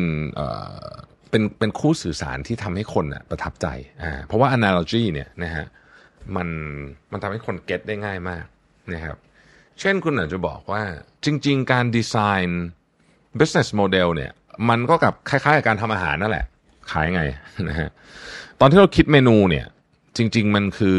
คล้ายๆ กับการทำ research เรื่องตัว product กับลูกค้าใช่ไหมฮะรวบรวมวัตถุดิบก็เหมือนกับรวบรวมเอกสารและข้อมูลเป็น Data ต่าง เตรียมวัตถุดิบก็คือการนัดหมายลูกค้าอะไรเงี้ยปรุงอาหารคือตอนที่พบลูกค้าแล้วเสนอขายอะไรอย่างนี้เป็นต้นเนี่ยนะฮะเออมันแล้วมันมี analogy อีกอีกอีกอีกเยอะแยะมากมายที่ที่ผมคิดว่าเอาไปใช้ในการทำธุรกิจดี ๆ ได้เยอะ เช่นอ่าอ่าอย่างสมมติยกตัวอย่าง เวลาเราพูดว่าการไม่ทำอะไรเลย บางทีเนี่ยเป็นกลยุทธ์อย่างหนึ่งนะครับ แต่คุณต้องรู้ว่าคุณไม่ทำอะไรเลยเพราะอะไรนะฮะ เสร็จแล้วเนี่ยคุณก็เปรียบเทียบยกตัวอย่างให้ฟังว่า เออรู้ไหมเนี่ยเขาไปดูฟุตบอลพรีเมียร์ลีกเนี่ยนะย้อนหลังกลับไป 10 ปีเก็บข้อมูลเวลามียิงจุดโทษอะไรเงี้ยนะความรู้สึกว่าต้องทำอะไรของผู้รักษาประตูเนี่ย เป็นการที่ทำให้เขารักษาประตูได้น้อยลงทำไมนะฮะเพราะเวลาใครดูเคยดูฟุตบอลนะเวลายิงจุดโทษเนี่ยผู้รักษาประตูเนี่ยส่วนใหญ่ประมาณเจ็ดไม่รู้ว่าเกือบเกือบแปดสิบเปอร์เซ็นต์มั้งจะไม่พุ่งไปซ้ายก็พุ่งไปขวาเขาเรียกว่าเดาทาง และตอนจังหวะที่พุ่งออกไปเนี่ย ส่วนใหญ่ก็คือเท้าลูกบอลออกจากเท้าของคนยิงแล้ว ถึงพุ่งมันมันเป็นจังหวะเดียวกันนั่นแหละนะฮะไม่งั้นมันจะเร็วเกินเอ่อพุ่งพุ่งก่อนไม่ได้ พุ่งก่อนก็เรียบร้อยเลยอีกฝั่งก็ยิงอีกข้างนะฮะพุ่งช้าไปก็ไม่ทันเพราะโกมใหญ่ มันก็พุ่งตอนนั้น โกส่วนใหญ่พุ่งแต่สถิติมันบอกว่า คุณพุ่งไปสมมติพุ่งไปซ้ายจะมีโอกาสรับได้ 17%พุ่งไปขวามีโอกาสรับได้ 19%แต่ยืนอยู่เฉยๆตรงกลางเนี่ย มีโอกาสรับได้ 40% คำถามก็คือว่าทำไมคนถึงไม่ยืนตรงกลางมากขึ้นคำตอบคือ เพราะว่าเรามีเราเป็นสิ่งที่เรียกว่า prone to action prone to action ก็คือเราอยากจะทำอะไรสักอย่างในในทุกสถานการณ์ แต่บางครั้งเนี่ยการนิ่งอยู่เฉยๆเนี่ยเป็นเรื่องที่ดีกว่าอะนี่ก็เป็นการเปรียบเทียบให้ฟังอย่างหนึ่งแบบนี้เป็นต้นนะฮะ การสื่อสารเป็นเรื่องที่สำคัญมากๆ ไม่ว่าจะเป็นโทนเสียง ไม่ว่าจะเป็นอะไรก็ตามเนี่ยนะครับ ลองตั้งใจสื่อสารกับคนในห้องประชุมในที่ทำงานของคุณดูมากขึ้นแล้วคุณจะพบว่าเฮ้ยงานคุณมันราบรื่นขึ้นเยอะมากเลยอะแค่เปลี่ยนวิธีสื่อสารเท่านั้นสิ่งที่คุณต้องการจะพูดเนี่ย คุณคุณต้องพูดอยู่แล้ว แต่ว่าการวิธีการสื่อสารเนี่ยเป็นศาสตร์ขั้นสูงที่จำเป็นมากกับการทำงานนะฮะอย่าคิดว่าทุกคนทำได้ดีนะ ผมเองก็ทำได้ไม่ดี ต้องต้องวันที่สติดีๆ ถึงจะทำได้ดี นะฮะต้องฝึก เอ่ออีกอันหนึ่งที่ผม อันนี้ อันนี้ผมบอกน้องๆในทีมเสมอบอกว่า เวลาเราอยากจะได้อะไร ก็ตามปลายทางนี้นะฮะมันมีวิธีพูดในการพาไปถึงได้เนี่ยหลายอย่างมาก คุณจะตะคอกเอาก็ได้ คุณจะพูดดีๆก็ได้ คุณจะสอนเข้าไปด้วยระหว่างพูดก็ยังได้นะฮะหรือคุณจะไม่พูดเลยมันมีเยอะมาก แต่มันจะมีเพียงวิธีสองวิธีเท่านั้นแหละ ที่จะทำให้ทีมเนี่ยรู้สึกว่าตัวเองเก่งขึ้น และรักคุณมากขึ้นนะครับ อีกเรื่องหนึ่งคือเวลาพูดอะไรให้พูดเรื่องเดียวต่อหนึ่ง period of time แปล ถ้าเป็นสไลด์สไลด์นั้นพูดเรื่องเดียวในหนึ่งสไลด์นะฮะอย่าอย่าอย่าพูดหลาย ๆ เรื่องนะครับ ถ้าเป็นสมมุติคุณบอกว่า โอเคครับ เรื่องนี้มีประเด็นที่หนึ่งสองสามสี่ห้านะฮะนอกจากคุณจะต้องพูดประเด็นหนึ่งสามสี่ห้าเนี่ย ทีละประเด็นแล้วเนี่ยนะครับสำคัญมากคือให้มันตัดกันให้ขาด ต่อให้มันเป็นเรื่องที่ต่อกันนะฮะมันต้องตัดกันให้ขาดอย่าเอา information ที่อยู่ในข้อหนึ่งมาอยู่ในข้อสองด้วย แล้วทำให้ทุกอย่างมันงงไปหมด เขาปิดท้ายเล่มนี้ด้วย การที่บอกว่านักพูดที่สุดยอดเนี่ยนะคือนักฟังที่ดีมาก ๆนะครับ แล้วก็มีเทคนิคเต็มไปหมดเลยนะฮะมือใช้มือยังไงเนี่ยแต่ผมจะไม่ลงดีเทลพวกนั้น นักพูดที่สุดยอดคือนักฟังที่ดีมากๆ อันนี้เป็นเรื่องที่จริงสุดๆเลยนะครับ คนที่จะเป็นนักพูดที่ดีต้องค่อยๆฟัง และมีวิธีเดียวเท่านั้นเลย ที่คุณจะทำแบบนี้ได้คือทำแบบตั้งใจนะครับ เทคนิคเล็กน้อยๆที่เอามาใช้ได้จริงในชีวิตประจำวันอันแรกเขาบอกเรื่องเป็นเทคนิคเรื่อง pacing pacing เนี่ยนะครับ คือคุณพูดด้วยเพสเดียวกับคู่สนทนาอันเนี้ยจะทำให้การสนทนาราบรื่นมากยิ่งขึ้น อีกเทคนิคเขาเรียกว่า mirroring นะฮะแล้วหลายหลายอย่างที่คุณพูดกับคู่สนทนาของคุณเนี่ยนะฮะลองใช้วิธีนี้ดูก็ได้นะ ไม่ใช่ตอบคำถามด้วยคำถาม แต่เป็นวิธีการ refresh สิ่งที่เขาพูดมานะครับซึ่งเป็นวิธีการเดียวกับนักจิตบำบัดใช้เลย work นะฮะ work ทีนี้เนี่ย anchoring effect ก็เป็นอีกอันหนึ่งที่น่าสนใจ คือ ถ้าเกิดคุณรู้สึกว่าบทสนทนา มันมีความซับซ้อนยุ่งยากเนี่ย ต้องหาจุด anchor ให้เจอ คือต้องเป็นจุดเริ่มต้นอะไรบางอย่าง เช่น ต้องให้อีกฝ่ายหนึ่งเนี่ย เห็นภาพว่าตอนเนี้ย จุดเริ่มต้นคือการตกลงกันที่ราคาราคาหนึ่งล้านเหรียญสมมตินะฮะเริ่มต้นจากตรงนั้นก่อนแล้วเนี่ยแล้วเดี๋ยววนไปวนมาก็จะอยู่อยู่แถวนั้น นอกเหนือจากนั้นนี่มันก็จะมีปรากฏการณ์ดีเดอรอดนะฮะดีเดอรอดนี่เป็นการทำให้คนใช้ของเป็นเซตเซตเซตนะฮะ scarcity effect นะฮะก็ scarcity effect นี่คือประมาณว่า เฮ้ย เหลือชิ้นสุดท้ายแล้วนะครับ อะไรประมาณนี้นะ reframing นะฮะ reframing เนี่ยเป็นเป็นเป็นเทคนิคที่ สมมตินะ ผมยกตัวอย่างฟังไม่ได้อยู่ในหนังสือเล่มนี้นะฮะ สมมุติว่าคุณเอาค่าสถิติเข้ามาเนี่ยใช้ในการอธิบายเรื่องอะไรบางอย่างนะฮะ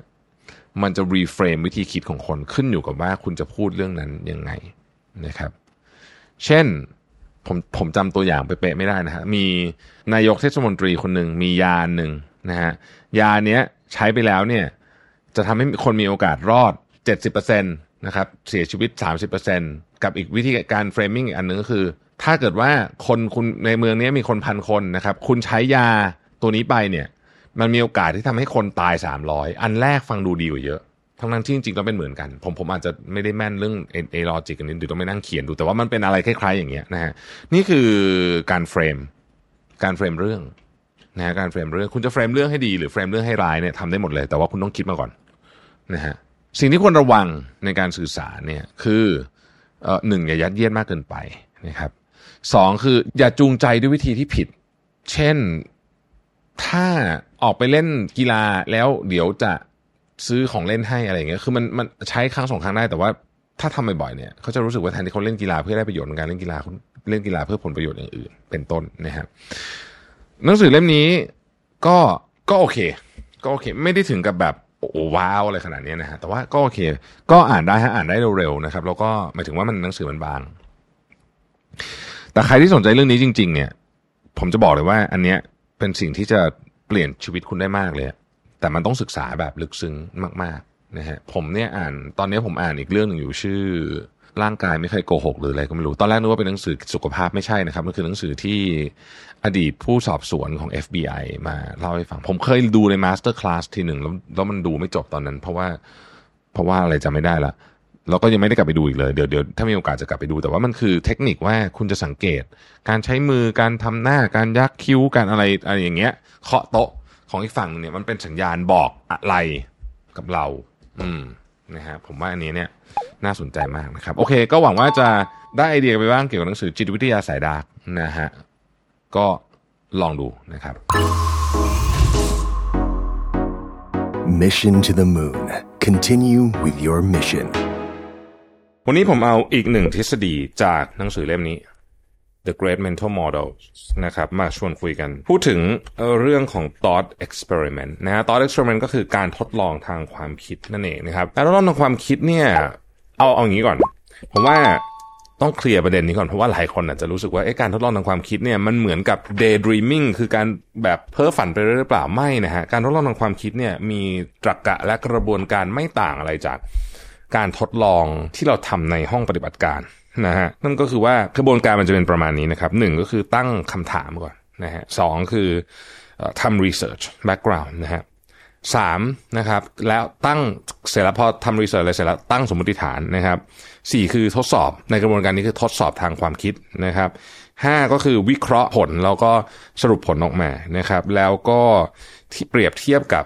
สมมติฐานที่ตั้งไว้ อาจจะเป็นการเปรียบเทียบเสร็จแล้วก็ตั้งคำถามใหม่แล้วก็วนไปแบบนี้นะฮะการทดลองทางความคิดเนี่ยจะบอกว่าไม่ใช่เป็นเรื่องเล่นๆเลยทีเดียว เพราะว่ายกตัวอย่างการทดลองทางความคิดหนึ่งที่ดังมาก คือการทดลองทางความคิดของไอน์สไตน์นะครับที่ไอน์สไตน์บอกว่าถ้าเกิดอันนี้หลายคนน่าจะจำได้นะตอนเรียนหนังสือนะฮะถ้าเกิดว่าเราเนี่ยถูกอยู่ในลิฟต์ตัวหนึ่งนะครับอันนี้เรียกว่าการทดลองลิฟต์อวกาศผมยังจำได้ตอนเด็กๆนะเคยเรียนนะฮะเราอยู่ในลิฟต์ตัวหนึ่งนะครับเท้าของเราเนี่ยติดกาวอยู่กับพื้น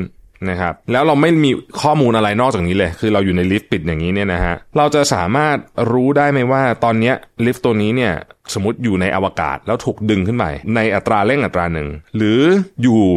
ในโลกนี่แหละนะฮะแล้วเอ่อถูกดึงลงมาด้วยแรงโน้มถ่วงนะครับเราจะแยกได้ไหมนะฮะคำตอบของไอน์สไตน์ผ่านกระบวนการการทดลองทางความคิดเนี่ยตอบว่าเฮ้ยมันแยกไม่ได้ ซึ่งมันเป็นที่มานะครับไอเนี่ยไอเรื่องเนี้ยนะฮะมันเป็นที่มาของ การตั้งสมมติฐานเกี่ยวกับเรื่อง general theory of relativity นะครับ ซึ่งไอน์สไตน์บอกว่าแรงที่คุณรู้สึกจากการถูกดึงขึ้นไป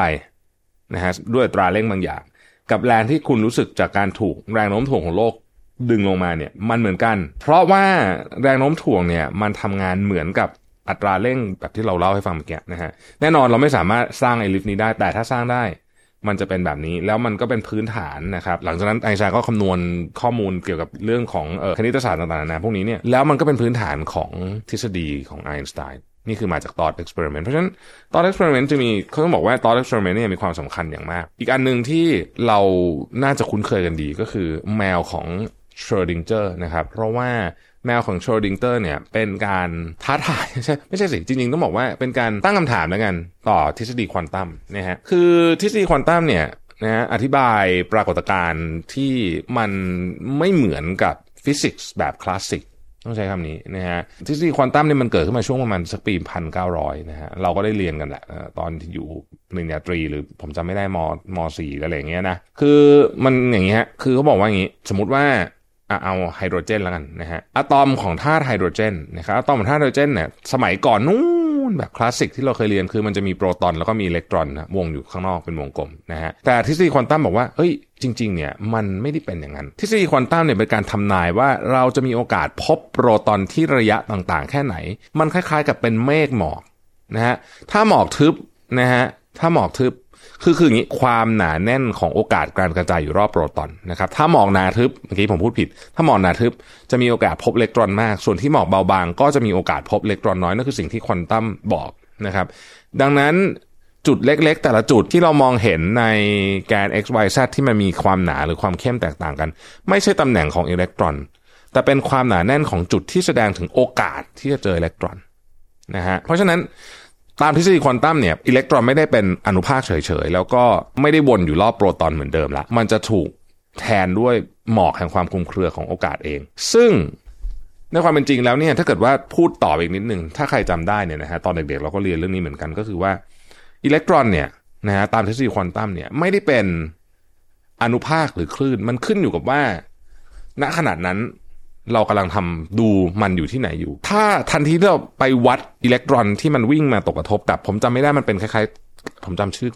ไอการทดสอบนี้มันเป็นกล่อง แล้วมีรูเปิดสองอันหรืออะไรเงี้ยแต่ทันทีเราไปวัดค่าของอิเล็กตรอนปุ๊บเนี่ยมันจะแปลสภาพจากคลื่นที่เป็นการกระจายมาเงี้ยกลายเป็นอนุภาคเป็นจุดๆขึ้นมาทันที เอาเป็นว่าชโรดิงเจอร์เนี่ยนะครับซึ่งก็เป็นนักฟิสิกส์ซึ่งต้องบอกว่าไอสมการคลื่นเนี้ยก็เป็นเสาหลักของทฤษฎีควอนตัมแต่แกก็ยังเอ๊ะรู้สึกไม่ มันแปลกประหลาดเกินไปใช้คำนี้แล้วกัน คือแกบอกว่าทฤษฎีควอนตัมเนี่ยมันเป็นโลกที่วางอยู่บนการสุ่ม รู้สึกว่าแปลกประหลาดเกินไป แต่คุณเออร์วินชโรดิงเจอร์เนี่ยแกพยายามจะ challenge เรื่องนี้นะฮะด้วย thought experiment ที่ผมกำลังจะเล่าให้ฟัง ซึ่งก็คือไอ้แมวนี่แหละนะฮะแมวของชโรดิงเจอร์จริงๆ ไม่ต้องเป็นแมวหรอกเป็นอะไรก็ได้นะฮะแต่แกอาจจะชอบแมวมั้งแกเลยใช้แมวเป็น thought experiment นะฮะอะเขาทดลอง ทางความคิดนะเพราะว่าเราไม่สามารถทำจริง ๆ ได้นะฮะทดลองทางความคิดแบบนี้นะครับอาจารย์ปองแปงเล่าไว้บอกว่า สมมติว่ามีกล่องใบหนึ่งมีธาตุกัมมันตรังสีอยู่ กับแมวตัวหนึ่ง หากในช่วงระยะเวลาหนึ่งธาตุกัมมันตรังสีนั้นเกิดสลายตัวออกมารังสีนั้นจะไปโดนกลไกบางอย่างในกล่องทำให้ขวดยาพิษร้ายแรงแตก ส่งผลให้แมวตาย แต่ก็มีโอกาสที่กัมมันตรังสีจะไม่สลายตัวออกมา ซึ่งแมวก็จะยังมีชีวิตอยู่ในกล่องนั้น ตามทฤษฎีควอนตัมก่อนเราจะทำการเปิดกล่องออกมาดูธาตุกัมมันตรังสีจะมีโอกาสสลายตัว หรือไม่สลายตัว ซึ่งโอกาสดังกล่าวถูกคำนวณได้จากทฤษฎีควอนตัมนะฮะนั่นหมายถึงว่าก่อนจะเกิดไอ้กล่องเนี้ยนะ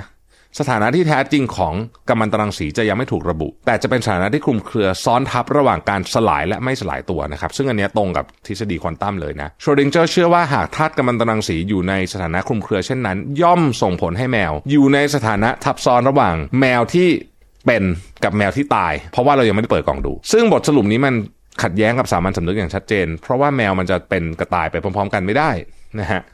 เขาก็เลยบอกว่าเอ็กซ์ทฤษฎีควอนตัมมันมีปัญหาหรือเปล่านะฮะเนี่ย ก็คือการใช้ thought experiment ขึ้นมานะครับคืออันนี้มันก็เป็นการทดลองแบบก็ไม่ได้หลังจากนั้นก็คือมันก็เป็นการอ้างอิงกันว่าเอ้ยหรือทฤษฎีควอนตัมที่เราเชื่อเนี่ยมันมีจุดตรงไหน ที่มันยังมีปัญหาหรือเปล่าอะไรเงี้ยนะฮะแต่เอาอะเอาว่านักวิทยาศาสตร์จำนวนมากเนี่ยใช้ thought experiment แบบนี้นะฮะในการทดลองทางความคิดในสิ่งที่โอมันทำไม่ได้อะในโลกจริงๆนะฮะเช่นเดียวกับการทดลองในเชิงศิลธรรมเราก็ใช้ thought experiment เหมือนกันนะครับหลายท่านอาจจะคุ้นเคยกับ thought experiment อันนี้ก็คือ สมมุติว่าคุณขับรถไฟอยู่ แล้วเบรกเสียในขณะนั้นเนี่ยคุณมีทางเลือก 2 ทาง คือถ้าเกิดคุณวิ่งไปทางเดิมเนี่ยคุณจะไปชนคน 5 คน แต่ถ้าเกิดคุณหักไปอีกทางหนึ่งคือบังคับรถไฟไปทางหนึ่งคุณจะไปชนคนหนึ่งคน คุณจะเลือกทางไหนนะครับนี่คือ thought experiment ในเชิงศิลธรรมซึ่งตอบยากมาก เหมือน thought experiment ในเชิงว่า AI สมมุติว่าต้องเลือกระหว่างรถ AI ที่บังคับรถยนต์ต้องเลือกระหว่างชน ผมผมเคยเล่าให้ฟังใช่ไหมที่มันมีมอเตอร์ไซค์สองข้างอะมอเตอร์ไซค์ข้างหนึ่งคนหนึ่งใส่หมวกกันน็อกอีกคนหนึ่งไม่ใส่หมวกกันน็อก AI จะเลือกชนคนไหนดีเพราะคนหนึ่งทำผิดกฎหมาย แต่คนหนึ่งถ้าชนไปก็มีโอกาสรอดมากกว่า แต่กลายเป็นว่าคนที่ทำถูกมีโอกาสถูกชนมากกว่า กรณีรถคันนั้นเกิดเสียหลักนะครับพวกนี้เป็น thought experiment ทั้งสิ้นซึ่งจริง ๆ แล้วเนี่ยมันมีประโยชน์เหมือนกันมาก ๆ เลยแหละนะครับในการนำมาคิด เรื่องราวต่างๆ ที่เราอาจจะไม่ได้มีโอกาสทดลองจริง ๆ นะฮะคนที่ฝึกใช้ thought experiment ในทางธุรกิจเนี่ยจะมองเห็น consequence ของเรื่องได้ดีนะครับซึ่งผมคิดว่าเป็นไม่ไม่ไม่คิดว่ามันหยุดแค่วิทยาศาสตร์นะคือเราคิดว่า thought experiment เนี่ยสามารถนำมาใช้ในการทำงานแล้วก็ชีวิตจริงได้ดีมากทีเดียวว่า ถ้าเกิดเราทำแบบนี้มันจะเกิดอะไรขึ้น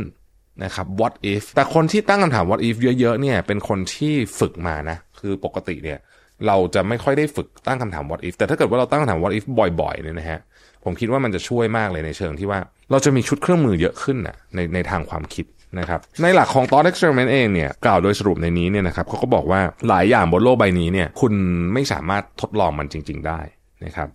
แต่ ไม่ได้หมายความว่าเราจะไม่สามารถนำมาใช้ประโยชน์จากมันได้นะครับทฤษฎีสมรรถภาพของไอน์สไตน์เนี่ยเป็นประโยชน์คุณประโยชน์ต่อโลกปัจจุบันนี้เยอะมากเทคโนโลยีต่างๆที่เราใช้อยู่ทุกวันนี้เนี่ยก็มาจากทฤษฎีนี้เยอะแยะมากมายเนี่ยมันก็เกิดขึ้นมาจาก thought experiment นะครับเพราะฉะนั้นเราจึงควรนำไปใช้ในชีวิตจริงด้วยนะฮะผมทวนอีกทีหนึ่งนะว่าทำยังไงนะฮะอันแรกเราตั้งคำถามก่อนนะครับคล้ายๆแมวอะนะฮะตั้งคำถามว่าอย่างกรณีของโซลินเจอร์เขาจะบอกว่าไอ้ทฤษฎีควอนตัมนี่มันประหลาดไปนะะ เพราะว่าทฤษฎีควอนตัมเนี่ยมันมันพูดถึงโอกาสในการเจอกรณีนี้คืออิเล็กตรอนเป็นคลาวด์เป็นเมฆพูดถึงโอกาสเอ๊ะมันมันแปลกๆ เพราะฉะนั้นเรามาตั้งสมมติฐานดีกว่าว่า สมมติฐานก็คือไอแมวที่ว่านี้อยู่ในกล่องนะครับ แล้วก็ทดสอบความคิดว่าอ้าวถ้าเกิดว่าแมวมันมีสถานะทับซ้อนกันอยู่เนี่ยจะเป็นยังไง อันนี้คือขั้นตอนที่4นะครับแล้วก็มาดูผลนะฮะแล้วข้อที่ 6 ก็คือว่าสรุปจากผลที่เมื่อกี้เราคิดว่าสมมติฐานของเราเป็นยังไงบ้าง นะครับ อันนี้คือกระบวนการในการทำ thought experiment ซึ่งถ้าใครยังไม่เคยลองทำอะไรแบบนี้เลยนะ แบบเป็นเรื่องเป็นราวเนี่ยนะฮะหมายถึงว่าคิดจริงๆนะไม่ใช่แค่ไม่ใช่แค่แบบคิดเล่นๆอะไรแบบเนี้ยคุณจะพบว่ามันมีประโยชน์เยอะเหมือนกันนะฮะเช่นผมเคยทำ thought experiment พวกนี้กับอย่างช่วงกรณีตอนที่ rebrand สีจันนะผมทำ thought experiment คล้ายๆ อย่างนี้เลยก็คือว่า layout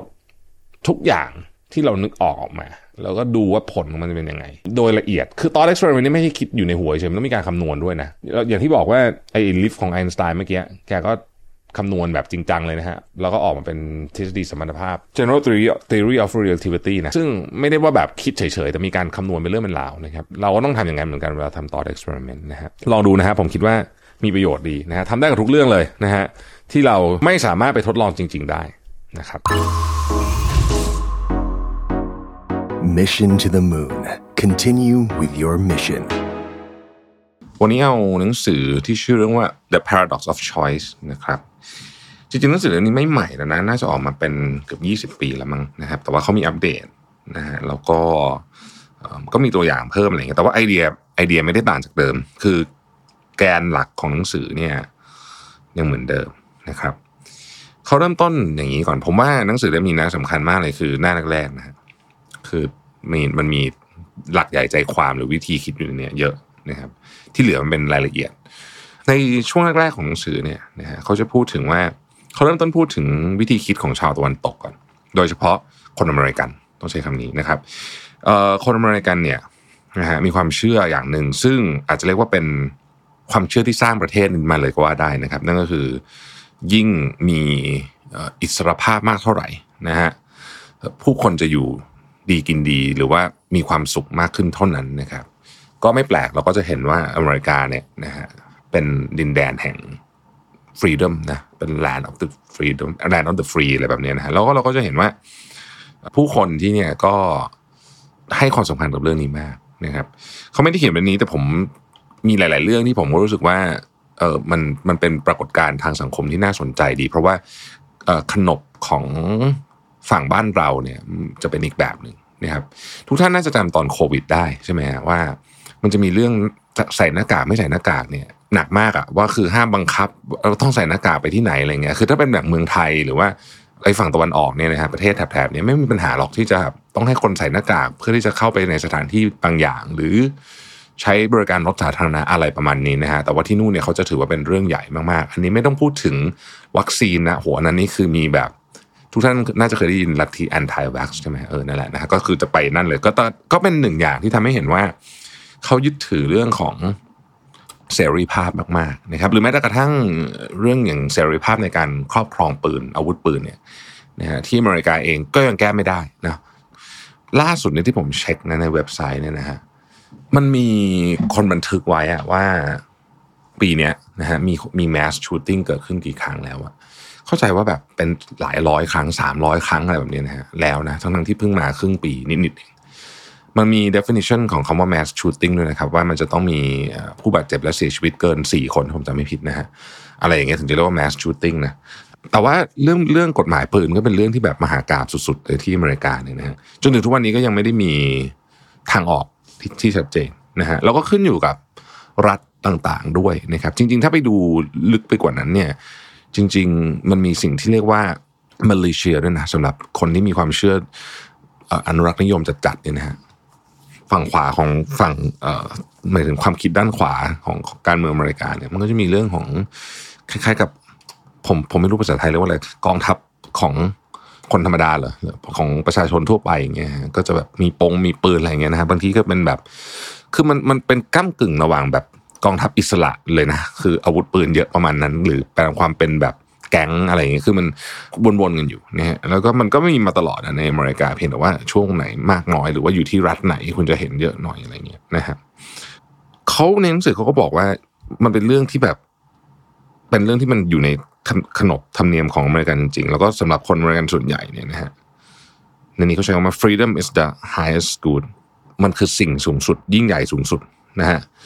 แล้วก็ the more freedom people have the better off they are and the better off our society is ก็คือ ยิ่งคนมีอิสระเท่าไหร่นะฮะคนเหล่านั้นก็จะดีขึ้น แล้วก็สังคมก็จะดีขึ้นประมาณนี้นะครับอ้อลืมเล่าให้ฟังว่าตอนที่เป็น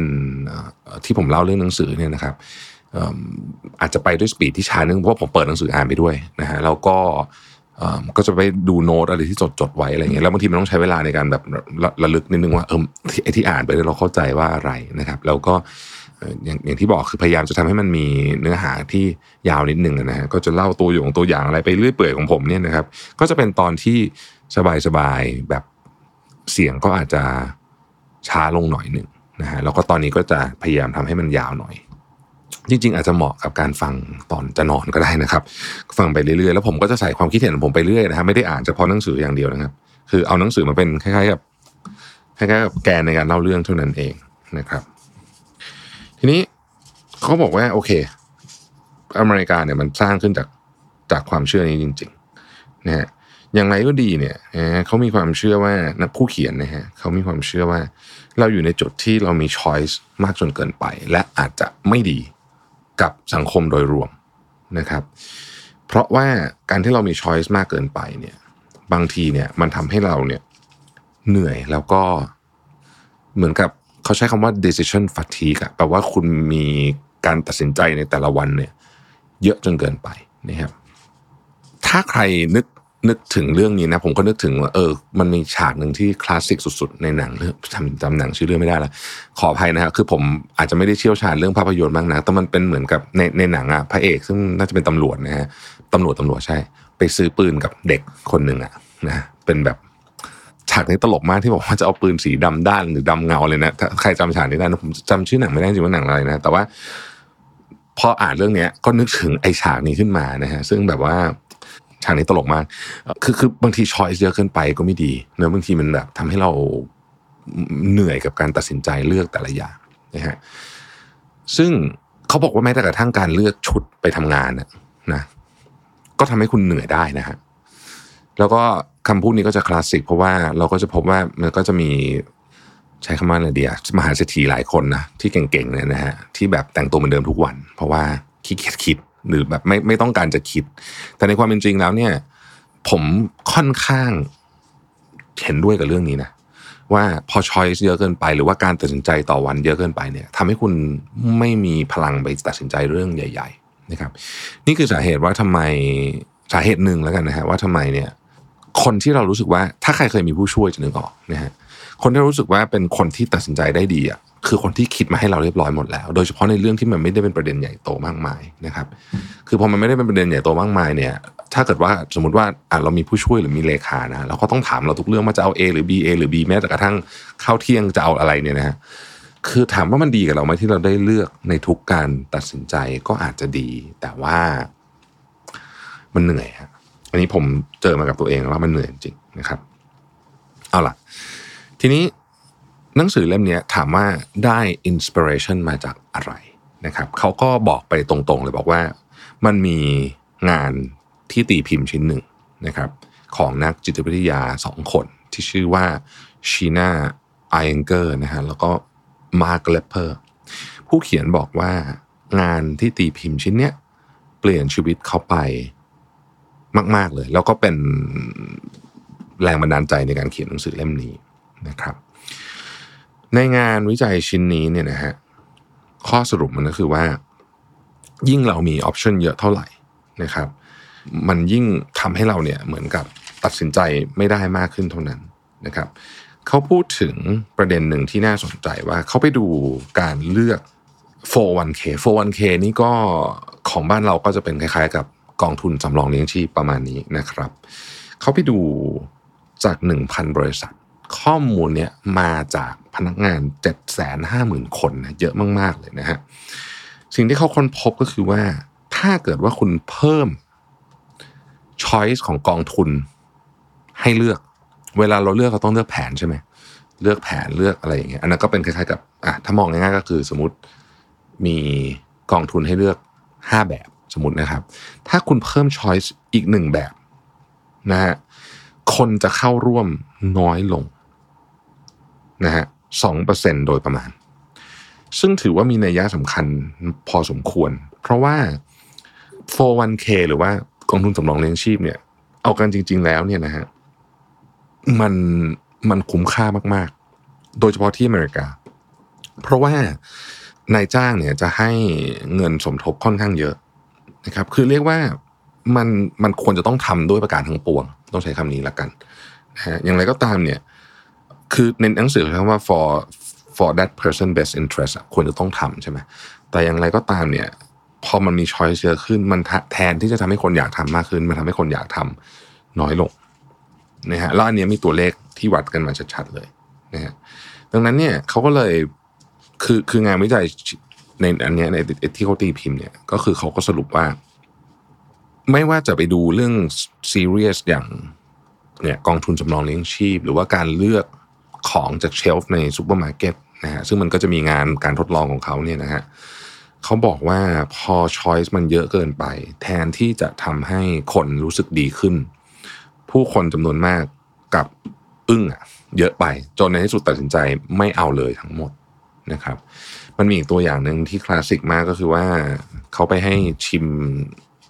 เปิดบูธชิมในซูเปอร์มาร์เก็ตอะนะฮะแล้วก็ให้คน ลองชิมดูนะแล้วก็เลือก ถ้ามันมี choice สักสี่ห้าอัน เทียบกับมี choice สามสิบห้าอัน เราคิดว่ามี choice สามสิบห้าอัน คนน่าจะซื้อเยอะกว่า แต่จริงๆเราไม่ใช่นะฮะปรากฏว่ามีช้อยส์ประมาณห้าอัน คนซื้อเยอะกว่ายังมีนัยสำคัญนะครับอะไรแบบนี้เป็นต้น ที่สำคัญไปกว่านั้นก็คือว่าอ่ายิ่งมีตัวเลือกเยอะนะครับ แล้วในที่สุดเราก็ต้องเลือกอะไรมาสักอย่างหนึ่งเนี่ย หลายครั้งเรากลับรู้สึกพึงพอใจน้อยลงนะฮะจริง ๆ ผู้เขียนคนนี้เขามีเท็ดทอกันหนึ่งที่ค่อนข้างดังนะเขาเล่าถึงประสบการณ์ของเขาเองว่า ตอนที่เขาไปซื้อยีนส์นะฮะคือเขาก็บอกว่าเขานานๆเขาก็ไปซื้อเสื้อผ้าสักทีหนึ่งอะไรแบบเนี้ยนะเขาก็ไม่ได้เป็นแบบนักช็อปอะไรขนาดนั้น แต่ว่าเขาค้นพบว่าเฮ้ยเดี๋ยวนี้มันมีอะไรให้เลือกเยอะมากนะครับพนักงานก็จะถามเขาบอกว่า เอ้ย คุณจะเอายีนส์แบบรูปทรงไหนนะฮะรูปทรงเอ่อสลิมฟิต รูปทรงอะไรอย่างเงี้ยใช่ไหมเอ่อแล้วก็จะเอาสีแบบไหนจะเอาเฟดแค่ไหนจะเอาแบบคือมันมีช้อยเยอะมากๆนะฮะแล้วเขาบอกว่าเขาใช้เวลาปกติเนี่ยเขาคิดว่าการไปซื้อยีนเนี่ยประมาณ 5 นาทีก็จบสรุปวันนั้นใช้เวลาไปชั่วโมงหนึ่งอะไรเงี้ยแล้วก็เขารู้สึกว่าเขามีความสุขกับยีนคือคือยีนมันก็ฟิตพอดีนะแต่เขามีเขามีความสุขกับยีนตัวนี้น้อยกว่าตัวเก่าอะไรเงี้ยในความหมายก็คือว่าบางทีเนี่ยพอเรามีช้อยเยอะจนเกินไปเนี่ยนะฮะ มันทำให้เรารู้สึกว่า เอ๊ะ เราเลือกดีเราเลือกหรือยังนะครับอ่าเนี่ยไอเดียมันคือประมาณเนี้ยจริงๆนี่คือแก่นของหนังสือเล่มนี้นะครับเขาเนี่ยนะ ก็บอกว่า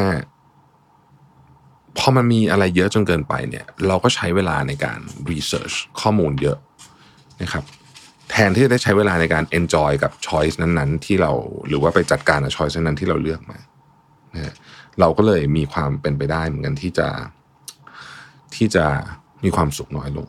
นะครับ แล้วก็งานวิจัยต่างๆ ที่อยู่ในเล่มนี้ ซึ่งก็จะมีหลากหลายรูปแบบมาก ๆเลยเนี่ยนะฮะก็จะพอยไปในทิศทางคล้าย ๆ กันว่า พอ choice มันเยอะมากเนี่ยนะครับ กลายเป็นว่าคนเนี่ยพึงพอใจกับชีวิตน้อยลงนะครับ ก่อนที่จะเข้าไปในส่วนเนื้อหาที่ลงลึกเนี่ยนะฮะเขาก็มีห้าข้อสรุปที่น่าสนใจนะ ข้อที่หนึ่งเนี่ยเขาบอกว่าเขาเชื่อผู้เขียนเนี่ยเขาเชื่อว่า ถ้าเรามีเขาใช้คำว่า voluntary constraint แปลว่าข้อจำกัดที่เราเหมือนกับเลือกขึ้นมาเองเนี่ยนะครับสำหรับ choice ของเราเนี่ยนะฮะเราจะเราจะแฮปปี้มากกว่านะครับเดี๋ยวเขาก็จะค่อยๆอธิบายในหนังสือว่าข้อจำกัดนั้นคืออะไรนะฮะข้อที่สองเขาบอกว่า ถ้าคุณเป็นคนประเภทที่เลือกที่ดีพอใช้ได้แล้วนะครับ คุณจะมีความสุขมากกว่า แทนที่จะเอาของที่ดีที่สุดตลอดเวลานะครับ ข้อที่สามก็คือว่าเราเราจะมีความสุขมากขึ้น ถ้าเราลดความคาดหวังลง ข้อที่สี่นะครับเอออันนี้น่าสนใจเขาบอกว่า we would be better off if the decisions we made were non-reversible ก็คือ เราจะแฮปปี้มากกว่าถ้าเกิดการตัดสินใจนั้นนะมันไม่สามารถถอยหลังกลับได้นะครับ แล้วก็ข้อสุดท้ายก็บอกว่า we would be better off if we paid less attention to what others around us were doing อ่าโอเคก็เราก็จะมีความสุขมากกว่า ถ้าเกิดว่าเราไม่ไม่ค่อยไม่ค่อยสนใจผู้คนรอบข้าง อันนี้ก็เราพอจะทราบกันดีอยู่แล้วนะครับ เขาบอกว่าลองเข้าไปในซูเปอร์มาร์เก็ตทุกวันนี้สินะฮะแล้วคุณจะตกใจกับ choice ที่คุณมีนะครับ ซึ่ง แน่นอนว่าผู้เขียนเนี่ยยิ่งถ้าเกิดว่าพูดถึงซูเปอร์มาร์เก็ตในอเมริกานี่ก็ยิ่งหนักเลยนะเพราะว่าโอ้โหมันเยอะจริงๆนะฮะเขาบอกว่าขนาดซูเปอร์บ้านเขาก็ไม่ได้ใหญ่มากถึงแถวบ้านเนี่ยนะฮะมันก็จะมีแบบคุกกี้สองร้อยแปดสิบห้าแบบให้เลือกนะฮะมีอันนี้อันนี้ก็ก็ตลกเลยนะหมายถึงว่าพอนานไปนะเขาบอกว่าเนี่ยมันฝรั่งทอดนะฮะมีเก้าสิบห้าแบบนะฮะมีทั้งแบบแบนแบบขอบหยักแบบ ลดนู้นลดนี้อะไรอย่างเงี้ยนะครับ low fat high fat non fat อะไรนะ อันซอซอไม่ซอใส่ใส่เกลือไม่ใส่เกลืออะไรอย่างเงี้ยนะฮะ มี suntan นะฮะ sunblock sunblock sunblock หกสิบอย่างอย่างเงี้ยนะฮะ มียาแก้หวัดเก้าสิบเก้าสิบแบบให้เลือกในซูเปอร์มาร์เก็ตเอ่อครีมสำหรับผิวมีร้อยสิบหกอันนะมีแชมพู conditioner เนี่ยสามร้อยหกสิบ แบบให้เลือกเลยคือคือเขาบอกคือมันเยอะมากมันเยอะมากจริงๆนะฮะพอไปจะไปซื้อน้ำสลัดก็มี 175 แบบให้เลือกอะไรเงี้ยเขาบอกว่าในซูเปอร์มาร์เก็ตเนี่ยนะครับซูเปอร์มาร์เก็ตซูเปอร์มาร์เก็ตหนึ่งเนี่ยเขาจะมีของอยู่ประมาณ 50,000 SKU ก็คือ 50,000 แบบนะฮะที่น่าสนใจคือทุกปีมันจะมีของถูกแทนอะสองหมื่นแบบไอ้สองหมื่นแบบที่มาใหม่เนี่ยนะครับ ส่วนใหญ่จะเฟลอืมส่วนใหญ่จะเฟลแต่ว่านี่ก็คือธุรกิจ บีรีเทลก็เป็นแบบนี้แหละนะฮะแล้วคนส่วนใหญ่เนี่ยพอมันช้อยส์มันเยอะขนาดนี้เนี่ย สิ่งที่มันเกิดขึ้นก็คือว่า ผู้บริโภคส่วนใหญ่ก็ไม่มันเยอะไปอะไม่ไหวไม่ได้มีโอกาสมานั่งอ่านนั่งดู คนส่วนใหญ่ก็เลยไม่ได้สนใจของใหม่ๆพวกนี้ที่มา หรือว่าของที่มันแปลกๆด้วยซ้ำคนส่วนใหญ่ก็ซื้อไอ้อันเดิมที่ตัวเองซื้อนั่นแหละนะครับ นี่คือนี่คือข้อคิดจากซูเปอร์มาร์เก็ตนะฮะ การมี choice เยอะเกินไปเนี่ยนะครับ ผู้เขียนเขาก็บอกว่า คือถ้าซูเปอร์มาร์เก็ตมันก็ไม่ได้ซีเรียสอะไร แต่ว่าคุณลองคิดดูถ้าเกิดว่ามันเป็นเรื่องอื่น เช่น เรื่องเรียนนะครับ เรื่องของประกันสุขภาพนะฮะเรื่องของแผนการรักษาหรืออะไรแบบนี้นะครับ ถ้ามันเยอะเกินไปเนี่ยนะฮะคือแล้วมันก็จะมีของที่เราไม่สามารถจะจะจะจะเข้าใจหรือทำของมีเวลาทำความเข้าใจมันได้เนี่ย สิ่งที่มันเกิดขึ้นก็คือว่า ผู้คนจำนวนมากก็เลยเครียดขึ้นนะแล้วเขาพิตกกังวลมิตกกังวลว่าเฮ้ยไอของอันที่เราไม่ได้เลือกเนี่ย มันจะดีกับเรามากกว่าหรือเปล่านะครับ แล้วเขาก็พูดถึงงานวิจัยที่บอกว่าพอออปชันมันเยอะเกินไปเนี่ยนะฮะมันทำให้เราเนี่ยมีความเสียดายเสียใจนะฮะแล้วก็สำคัญที่สุดเลยนะ ผมว่าประโยชน์ที่สำคัญที่สุดคือ มันทำให้เรามีความพึงพอใจกับ ไอ้ชอยส์ที่กลายเป็นตัวเลือกของเราเนี่ยน้อยลงด้วย เพราะว่าเหมือนมันยังมีอย่างอื่นอีกอะนะฮะอยู่ในใจเราตลอดนะครับ เขาบอกว่า ในช่วงเวลาเพียงไม่กี่เจเนอเรชันที่ผ่านมาเนี่ยนะครับจำนวนตัวเลือกมันเพิ่มขึ้นอย่างมโหฬารนะครับซึ่งอันนี้เนี่ยผมก็เคยอ่านหนังสือที่เกี่ยวกับเรื่องพวก branding เนี่ยว่าทำไมการทำ branding ถึงสำคัญมาก ๆ ในยุคนี้นะครับ เพราะว่าปัจจุบันเนี้ยมันมีผมพูดรวมๆนะไม่ได้พูดถึงของอย่างใดอย่างหนึ่งเนี่ยมันมีสป라이ของของเนี่ยนะฮะมากกว่าความต้องการซื้อในตลาดนะฮะแต่ว่ามันไม่ได้เป็นแบบนี้มาตลอดนะ ในยุคสมมติหลังสงครามโลก ซึ่งก็เป็นหลักแค่สงครามโลกจบที่หนึ่งเก้าสี่ห้าใช่ไหมเก้าสิบปีที่แล้ว โดยประมาณนะเก้าสิบนิดๆเนี่ย เออไม่ถึง 90 ปีดี80กว่าปีเนี่ยตอนนั้นเนี่ยนะครับพอจบสงครามโลกนึกภาพตามนะตอนนั้นเนี่ยโรงงานส่วนใหญ่ก็คือไปทำอาวุธหมดใช่ไหมการที่จะสวิชมาทำอย่างอื่นเนี่ยก็ไม่ได้ง่ายๆนะฮะก็แต่ก็ก็มาทำแหละเขาก็มาทำเครื่องอุปโภคบริโภคนะครับ เครื่องใช้ไฟฟ้าอะไรเงี้ยช่วงนั้นก็เป็นช่วงที่คนเนี่ยจับจ่ายใช้สอยหลังจากค่อยๆฟื้นมาก็เริ่มมีกำลังซื้อกลับขึ้นมาใช่ไหมฮะคนก็เริ่มหาของสมัยนั้นเนี่ย สมมติคุณขายเครื่องใช้ไฟฟ้าสักอย่างหนึ่งว่าอะไรดีอะพัดลมก็ได้นะฮะไม่ต้องมียี่ห้อก็ได้เพราะว่าความต้องการมันสูงมากนะเอาพัดลมมาก็ก็ขายได้ไอ้เรื่องของ branding เนี่ยมันเพิ่งจะมาจริงจังกันเมื่อไม่กี่สิบปีนี้เองนะครับ ข้อมูลข่าวสารก็มาจากแหล่งเพียงไม่กี่แหล่งนะฮะแล้วก็คนก็ก็รู้สึกว่าตัวเองไม่ได้ตกข่าวอะไรนะ แน่นอนหลายคนจะบอกโอ้ยแต่ว่าอย่างนั้นมันก็ไม่ดีสิทำให้มี propaganda ได้ถูกต้อง แต่ว่าเราในในประเด็นของวันเนี้ยเราไม่ได้อยากจะไปคุยกันเรื่อง ว่าเอ้ยมันควรจะต้องมีข้อมูลข่าวสารเยอะกว่านี้หรือเปล่านะฮะแต่ว่าประเด็นคือมันมันเพิ่มขึ้นในหนังสือเล่มนี้เขาบอกว่ามันเพิ่มขึ้นอย่างมโหฬารอย่างมโหฬารในอดีตเนี่ยตัวเลือกต่างๆ เช่นอาหารนะฮะ หรือแม้แต่กระทั่งสาธารณูปโภคทุกอย่างรอบๆตัวเรารถยนต์อะไรแบบนี้มันมีไม่มากนะครับ คนก็มีความพึงพอใจในชีวิตพอสมควร แต่ว่าคนส่วนใหญ่มักจะคิดว่ายิ่งเรามีช้อยส์เยอะเราต้องพึงพอใจมากขึ้นนะครับ อันนี้ประเด็นคือเขาบอกว่าตอนนี้มันอยู่ในจุดที่มันเลยจุดนั้นไปแล้วนะฮะมันเลยจุดที่เป็นจุดสมดุลระหว่างความพึงพอใจกับปริมาณของช้อยส์ที่เรามีนะฮะตอนนี้ มันเกิดสิ่งที่เรียกว่า decision paralysis นะฮะก็คือแบบแบบฉันไม่ไหวแล้วมัน paralyze แปลว่าเป็นหยุดหรือว่าเป็นอัมพาตนี่ใช่ไหมคือไม่ไหวเหนื่อยนะฮะกับการตัดสินใจที่จะต้องเลือกอะไรสักอย่างเพราะมันมีอะไรให้เลือกเยอะเหลือเกินนะครับทีเนี้ยเขาก็พูดต่อไปว่า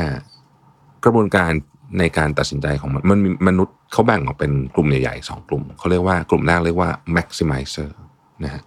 อันเนี้ยคือจะต้องจะต้องได้ choice ที่ดีที่สุดเสมอ ไม่งั้นจะไม่แฮปปี้นะครับ ซึ่งก็ฟังดูดีใช่ไหมส่วนกลุ่มที่สองเนี่ยเรียกว่า satisfier นะฮะคือแบบ good enough นะในหนังสือใช้คำนี้เยอะมาก good enough แบบแบบประมาณนี้โอเคละนะฮะเขาบอกว่ายกตัวอย่างสมมติว่าจะซื้อรถสักคันนะครับ ซึ่งเดี๋ยวเราจะมีตัวอย่างเรื่องรถเล่าให้ฟังด้วยเนี่ยนะถ้าจะซื้อรถสักคันหนึ่งเนี่ยนะฮะ maximizer ก็จะ research แบบโมโหลานมากๆเลยนะฮะแบบทุกออปชันที่มีนะครับในขณะที่ satisfier เนี่ยนะครับก็จะรู้สึกว่าโอเคแหละ เรามีความต้องการแบบนี้ เราก็เอารถประมาณนี้นะครับ แล้วก็อินเทอร์เน็ตเองก็ยังช่วยทำให้เรื่องนี้มันยิ่งใหญ่ขึ้นไปเพราะว่ามันมีข้อมูลจำนวนมโหฬารมากๆนะฮะผมนึกถึงเรื่องหนึ่งนะก็คือว่า เรื่องเรียนนะเรียนออนไลน์ เนี่ยทุกวันนี้โหคอร์สมันเยอะมากเลย เยอะแบบเยอะจริงๆนะคุณจะคือกลายเป็นว่า สมมติคุณเรียนอันนี้คุณก็จะรู้สึกว่า เอ๊ะถ้าเราไม่ได้เรียนอีกอันหนึ่งมันจะพลาดอะไรไปหรือเปล่านะครับไปบวกกับอาการโฟโมด้วยเนี่ยนะฮะมันก็เลยอาจจะทำให้เราเครียดขึ้นจริง ๆ คือผมพยายามคิดตามผู้เขียนนะ ว่าไอ้ชอยที่มากขึ้นทำให้เราเครียดขึ้นจริงไหม ก็พบว่า อาจจะทำให้เราพึงพอใจกับอะไรยากขึ้น ผมใช้คำนี้ดีกว่า นะฮะเขาพูดถึงเรื่องของจิตวิทยาของ maximizer กับ satisfier นะ maximizer เนี่ยมีแนวโน้มนะครับ ที่จะมีความสุขน้อยกว่า พึงพอใจน้อยกว่า หรือแม้แต่กระทั่งเสียดายมากกว่านะครับ เพราะคนเหล่านี้จะคิดเสมอว่ามันมีช้อยที่ดีกว่านี้หรือเปล่านะนะนะฮะอย่างยกตัวอย่างเช่น การหางานทำ นะครับ คนที่เป็น maximizer นะที่มีที่มีลักษณะเป็น maximizer เนี่ยจะมองหางานที่ดีกว่าเดิมตลอด ทั้งนั้นที่งานตัวเองเนี่ยก็ดีมากอยู่แล้ว แล้วก็แล้วก็ตอบโจทย์ชีวิต แต่ว่า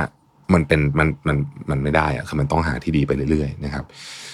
มันก็อาจจะมีข้อดีนะ ผมก็ไม่ได้คิดว่ามันเป็นข้อเสียทั้งหมด แต่ว่า ถ้ามันเยอะเกินไปอะ มันก็มีแนวโน้มที่จะทำให้เจ้าตัวนั่นแหละ รู้สึกเครียดและกดดันนะครับ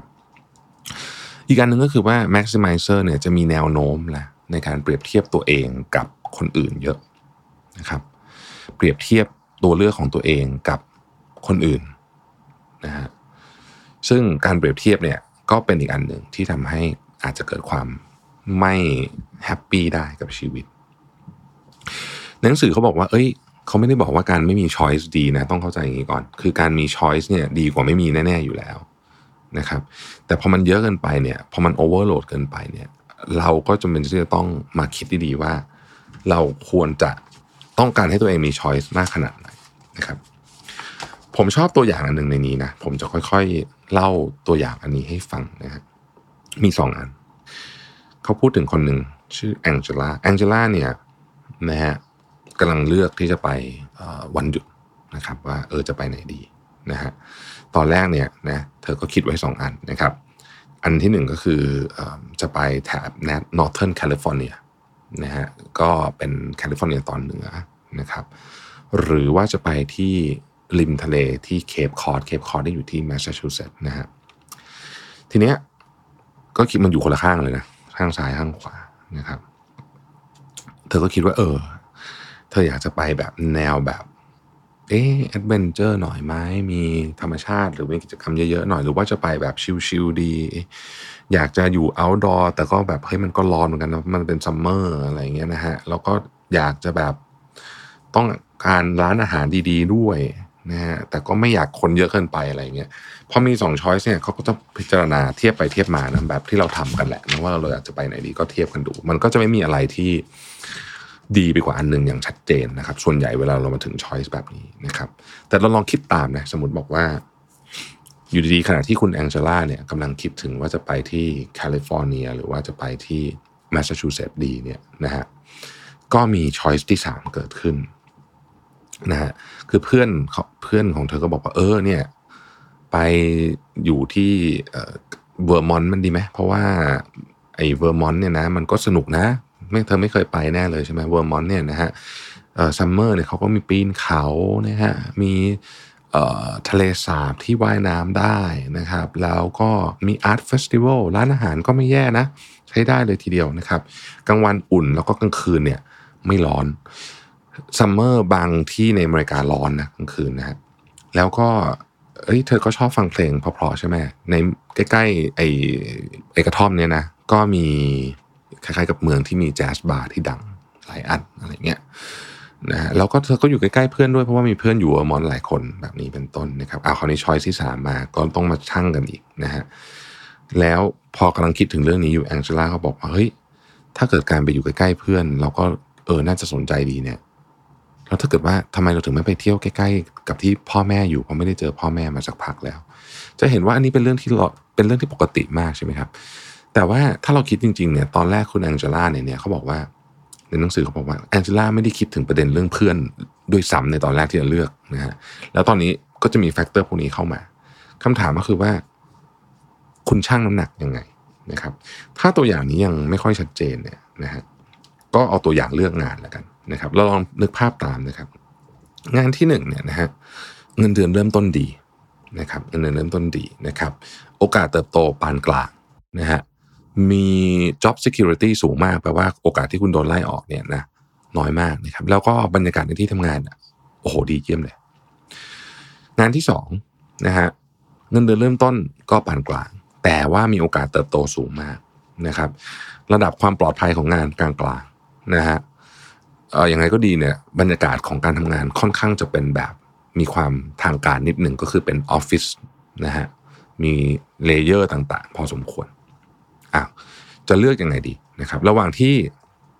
กำลังคิดระหว่าง job ที่หนึ่งกับ job ที่สองเนี่ยนะฮะ job ที่สามก็เพิ่มขึ้นมา job ที่สามเนี่ยนะครับ คนนี้ในนี้ตัวอย่างเขาชื่อว่าไมเคิลเนี่ยนะเพราะจ็อบที่สามเนี่ยจะทำให้คุณไมเคิลเนี่ยได้ไปอยู่ในเมืองที่สนุกตื่นเต้นมากนะฮะปรากฏว่าอ้าวอยู่ดีๆเนี่ยความน่าสนใจของไอ้เมืองที่เขาจะได้มีโอกาสไปทำที่สามเนี่ยนะสมมุติว่ามันเป็นเมืองที่แบบ น่าไปทำงาน น่าไปอยู่ เช่นสมมติเป็นเมืองโคเปนเฮเกนกันแหละสมมตินะฮะเฮ้ยน่าสนใจเพราะว่าโคเปนเฮเกนเนี่ย มันเป็นเมืองที่แบบคุณภาพชีวิตดีใช่ไหมเออ แล้วก็แบบคุณไมเคิลนี่เขาก็อาจจะแบบชอบความชิลของคนนอร์ดิกด้วยเนี่ยนะปรากฏว่าเฮ้ยอยู่ดีๆไอ้สถานที่เนี่ย ซึ่งตอนแรกระหว่างงานที่หนึ่งกับงานที่สองเนี่ย ไม่มีเรื่องสถานที่เข้ามาเกี่ยวข้องเลย เพราะว่าอยู่เมืองเดียวกัน อยู่เมืองเดิม ที่เขาอยู่นี่แหละปรากฏว่าอันที่สามเนี่ยสถานที่เฮ้ยกลายเป็นมีส่วนเข้ามาละมี factor เพิ่มขึ้นมา แล้วเราจะเอา factor นี้ไปเทียบกับหนึ่งกับสองยังไงนะครับ และในขณะที่กำลังมีหนึ่งสองสามอยู่เนี่ยก็มีงานที่สี่ขึ้นมานะงานที่สี่เนี่ยกลับไปที่บ้านเกิดเลย อันนี้เหมือนกับ อันนี้เขาอยู่อีกเมืองหนึ่งมาเรียนใช่ไหมกลับไปที่บ้านเกิดเลยก็มีโอกาสได้อยู่ใกล้ชิดพ่อแม่แล้วก็เพื่อนเก่า เอ๊ะ ก่อนหน้านี้ก็ไม่ได้คิดถึงเรื่องนี้ เพราะว่าไม่ได้คิดว่ามี option นี้ด้วยนะฮะอย่างไรก็ดีเนี่ย คุณไมเคิลก็มีแฟนอยู่ที่เมืองที่ได้งานที่หนึ่งเนี่ยนะฮะคือคือเมืองที่เขาอยู่ เอ๊ะ อันนี้มันควรจะมีน้ำหนักแค่ไหน แล้วไอ้ relationship เนี่ยมันมันจริงจังแค่ไหนอะไรเงี้ย โอ้โห พอคิดไปคิดมาก็ยิ่งเยอะมากเลยใช่ไหมครับ สิ่งที่น่าสนใจเกี่ยวกับเรื่องเนี้ยเขาบอกว่าคุณเลือกหรือเข้าใจไหมว่า เวลาคุณมีช้อยส์แบบนี้เนี่ย สิ่งที่มันเกิดขึ้นเนี่ยคือ opportunity cost แล้วคุณสามารถให้น้ำหนักกับของแต่ละอย่างได้ถูกต้องอย่างไรนะครับ ทุกอย่างมี opportunity cost หมดคือค่า ใช้คำว่าค่าเสียโอกาสหรือค่าที่ไม่ได้ทำอีกอย่างหนึ่งนะครับหนึ่งในการถกเถียงที่ใหญ่มากที่สุดอันหนึ่งที่เขาบอกว่าเขาเองก็ไม่ได้สรุปนะว่าอะไรดีกว่ากัน แต่เขาอยากจะชวนคิดนะครับ คนจำนวนมากมีความเชื่อว่าการซื้อบ้านนะเป็นการลงทุนที่ดี ถูกไหมฮะเขาก็บอกเขาไม่ได้เถียงนะ แต่ว่าลองมาช่วยลองมาคิดกันว่า ระหว่างซื้อกับเช่าบ้านเนี่ยนะฮะยังไงถึงเป็นน่าจะเหมาะกับคุณมากกว่า สมมุติว่าคุณจะต้องดาวบ้านสักสามล้าน เขาบอกคนที่ดาวบ้านส่วนใหญ่ก็จะคิดประมาณนี้บอกอะฉันดาวบ้านสามล้านนะค่าผ่อนต่อเดือนเนี่ยนะ ก็คือว่ามันก็คือตัวค่าผ่อนนะภาษีนะครับ ประกันต่างๆ แล้วก็ค่านู่นนี่เมนเทนแนนซ์นู่นนี่ต่างๆเนี่ยก็พอๆกับค่าเช่านะฮะถ้าคิดอย่างนั้นก็แปลว่าเงินดาวเป็นเงินลงทุนนะครับ สมมุติว่าดาวบ้านไปสามล้านเขาเชื่อว่าท้ายที่สุดแล้วเนี่ยถ้าขายบ้านยังไงยังไงก็ต้องได้มากกว่าสามล้าน เยอะมากแน่นอนนะครับ ซึ่งก็จริงโดยเฉพาะในช่วงที่ราคาบ้านขึ้น แต่สิ่งที่ ผู้เขียนเขาบอกว่า สิ่งที่คนส่วนใหญ่ไม่ได้คิดต่อ คือว่า เอ๊ะ แต่ถ้าเกิดว่าเราตัดสินใจเช่าวันนี้แล้วเอาเงินสามล้านที่ต้องดาวเนี่ย ไปลงทุนจะเกิดอะไรขึ้น เขาบอกว่าอย่ามองสั้นๆ ลองมองย้อนกลับไป20ปีที่แล้วนะครับ ถ้าคุณเอาเงินนะในตัวอย่างในนี้คือห้าหมื่นเหรียญคิดว่าเป็นแสนเหรียญแล้วกันนะครับแสนเหรียญเนี่ยนะฮะดาวบ้านบ้านคุณก็ราคาขึ้นนะ ช่วงที่ผ่านมามันก็มีช่วงที่บ้านขึ้นบ้านลงตอนนี้อาจจะไม่ค่อยดีนะฮะตลาดอสังหาที่อเมริกา แต่มันก็มีช่วงที่มันขึ้นขึ้นขึ้นหลายเท่าตัวก็มีนะครับเทียบกับตอนนั้นคุณไปใส่ในกองทุน S&P 500นะฮะยังไงเงินดาวก้อนนั้นนะเพราะว่าเงินต่อเดือนมันเท่ากันถูกไหมยังไงเนี่ย ตอนนี้ทำให้คุณได้เงินเยอะกว่า นะครับการซื้อดัชนี S&P 500 ก็ตรงไปตรงมามากนะคือมันคือการซื้อกองทุนที่ตามดัชนีนะครับตามผลตอบแทนตลาดเขาบอกว่าเขาคงตอบให้ไม่ได้เหมือนกันเพราะว่าแต่ละคนก็อาจจะมีความรู้สึกต่อไอ้บ้านเนี่ยไม่เหมือนกัน บางคนให้ค่ากับความเป็นเจ้าของคือคือฉันต้องการจะถือเจ้าโฉนดที่ดินของฉันอย่างเงี้ยบางคนให้ไม่ได้ให้ค่ากับตรงนั้นนะฮะก็แล้วแต่นะครับเขาบอกว่าเวลาจะเวทเรื่องเนี้ยต้องเวทแบบ มีคล้ายๆกับว่า มีข้อมูลเพียงพอที่จะที่จะเวทได้นะฮะเพราะว่าจริงๆแล้วคนเราส่วนใหญ่เนี่ยมีความสามารถในการประเมินอีกช้อยส์หนึ่งเนี่ยไม่ค่อยดี เขายกตัวอย่างแบบนี้ครับ เขาบอกว่า อันนี้เป็นการทดลองนะฮะให้ผู้เข้าร่วมทดลองเนี่ยนะฮะดูรถคันหนึ่ง เรียกว่าเป็นรถคันที่หนึ่งรถคันที่หนึ่งราคา 25,000 เหรียญนะครับ มีระดับความปลอดภัย 8 เต็ม 10 นะฮะรถคันที่2มีระดับความปลอดภัย6เต็ม10เขาให้ทั้งหมดที่เข้าอะเขียนราคา ว่าคุณจะให้ราคารถคันที่2ซึ่งมันต้องถูกกว่าเพราะอย่างอื่นเท่ากันหมดอย่างอื่นเหมือนกันหมดเลย มีแค่ความปลอดภัยของตัวรถเนี่ยนะฮะที่6เต็ม10นะครับคุณจะให้ราคาคันที่2เนี่ยเท่าไหร่นะครับบางคนก็เขียนหมื่นเหรียญถ้าคุณให้ราคาหมื่นเหรียญแปลว่าคุณให้ค่าความปลอดภัยสูงมาก บางคนก็เขียนหมื่นห้าอะไรเงี้ยนะฮะที่น่าสนใจคือ พอคุณเขียนเสร็จปุ๊บเขาก็จะบอกว่าอะงั้นให้คุณเลือก เมื่อกี้ให้ให้ราคาก่อนใช่ไหมเราให้คุณเลือกว่าคุณจะเอารถคันที่หนึ่งที่มีความปลอดภัย 8 ราคา 25,000เหรียญกับรถคันที่ 2 ที่คุณเพิ่งเขียนราคาให้ตัวเองเนี่ยคุณจะเลือกคันไหนฮะพอเป็นแบบนี้ปุ๊บเนี่ยถ้าเกิดว่าราคาที่คุณเขียนมันเป็นราคาที่คุณคิดว่ารถคันที่สองที่ความปลอดภัยน้อยกว่า ควรจะราคาเท่านั้นจริง ๆ คนเลือกมันต้องห้าสิบห้าสิบเพราะว่าคุณเป็นคนเขียนราคาเองถูกไหมฮะคุณก็ แสดงว่าคุณให้ราคามันเท่ากันสองอย่างแต่ว่าพอเอาความเป็นจริงแล้วเนี่ย คุณให้ค่ามันเท่ากันคือ ความปลอดภัยที่ลดลงไป คุณได้ใส่เข้าไปในราคาที่ลดลงไปแล้ว แต่ความเป็นจริงเนี่ย คนส่วนใหญ่จะเลือกตัวที่ครับที่ปลอดภัยกว่านะฮะซึ่งเขาบอกว่ามันก็แปลกดีเหมือนกันเพราะว่าแปลว่า พอเราคิดจริง ๆ หรือถูกบังคับให้เลือกเนี่ยนะฮะวิธีคิดของเรากับชอยนั้นนะมันเปลี่ยนไปนะฮะแต่สิ่งที่เขาสรุปไม่ใช่ว่ามัน คนจะเลือกความปลอดภัยมากกว่าเสมอหรืออะไรเงี้ยสิ่งที่เขาสรุปจากการทดลองนี้คือว่าเนี่ย being forced to confront trade-offs in making decisions makes people unhappy and indecisive คือถ้าเกิดคุณถูกบังคับ ต้องเจอกับเนี่ย trade off ต่างๆ ก็คือว่าได้อันนี้ไม่ได้อันนี้เนี่ยในกระบวนการการตัดสินใจเนี่ยทำให้เรามีความ happy น้อยลง แล้วก็กลายเป็นว่าบางทีไม่กล้าตัดสินใจด้วยซ้ำนะฮะ เพราะฉะนั้นเนี่ยเวลาเราคิดเรื่องของ opportunity cost เนี่ยบางทีเราอาจจะต้องเริ่มจากการตัด choice ออกก่อนบางอย่าง และการตัด choice ออกเนี่ยมันอาจจะไม่ได้หมายถึงว่า choice นั้นไม่ดี แต่มันหมายถึงว่าเรารู้จริง ๆว่าเราชอบเรื่องนี้หรือไม่ชอบเรื่องนี้ เพราะอะไรนะยกตัวอย่างเช่นการใช้เงินนะครับ หลายคนเนี่ยนะฮะที่ผมมีโอกาสได้พูดคุยด้วยนะครับ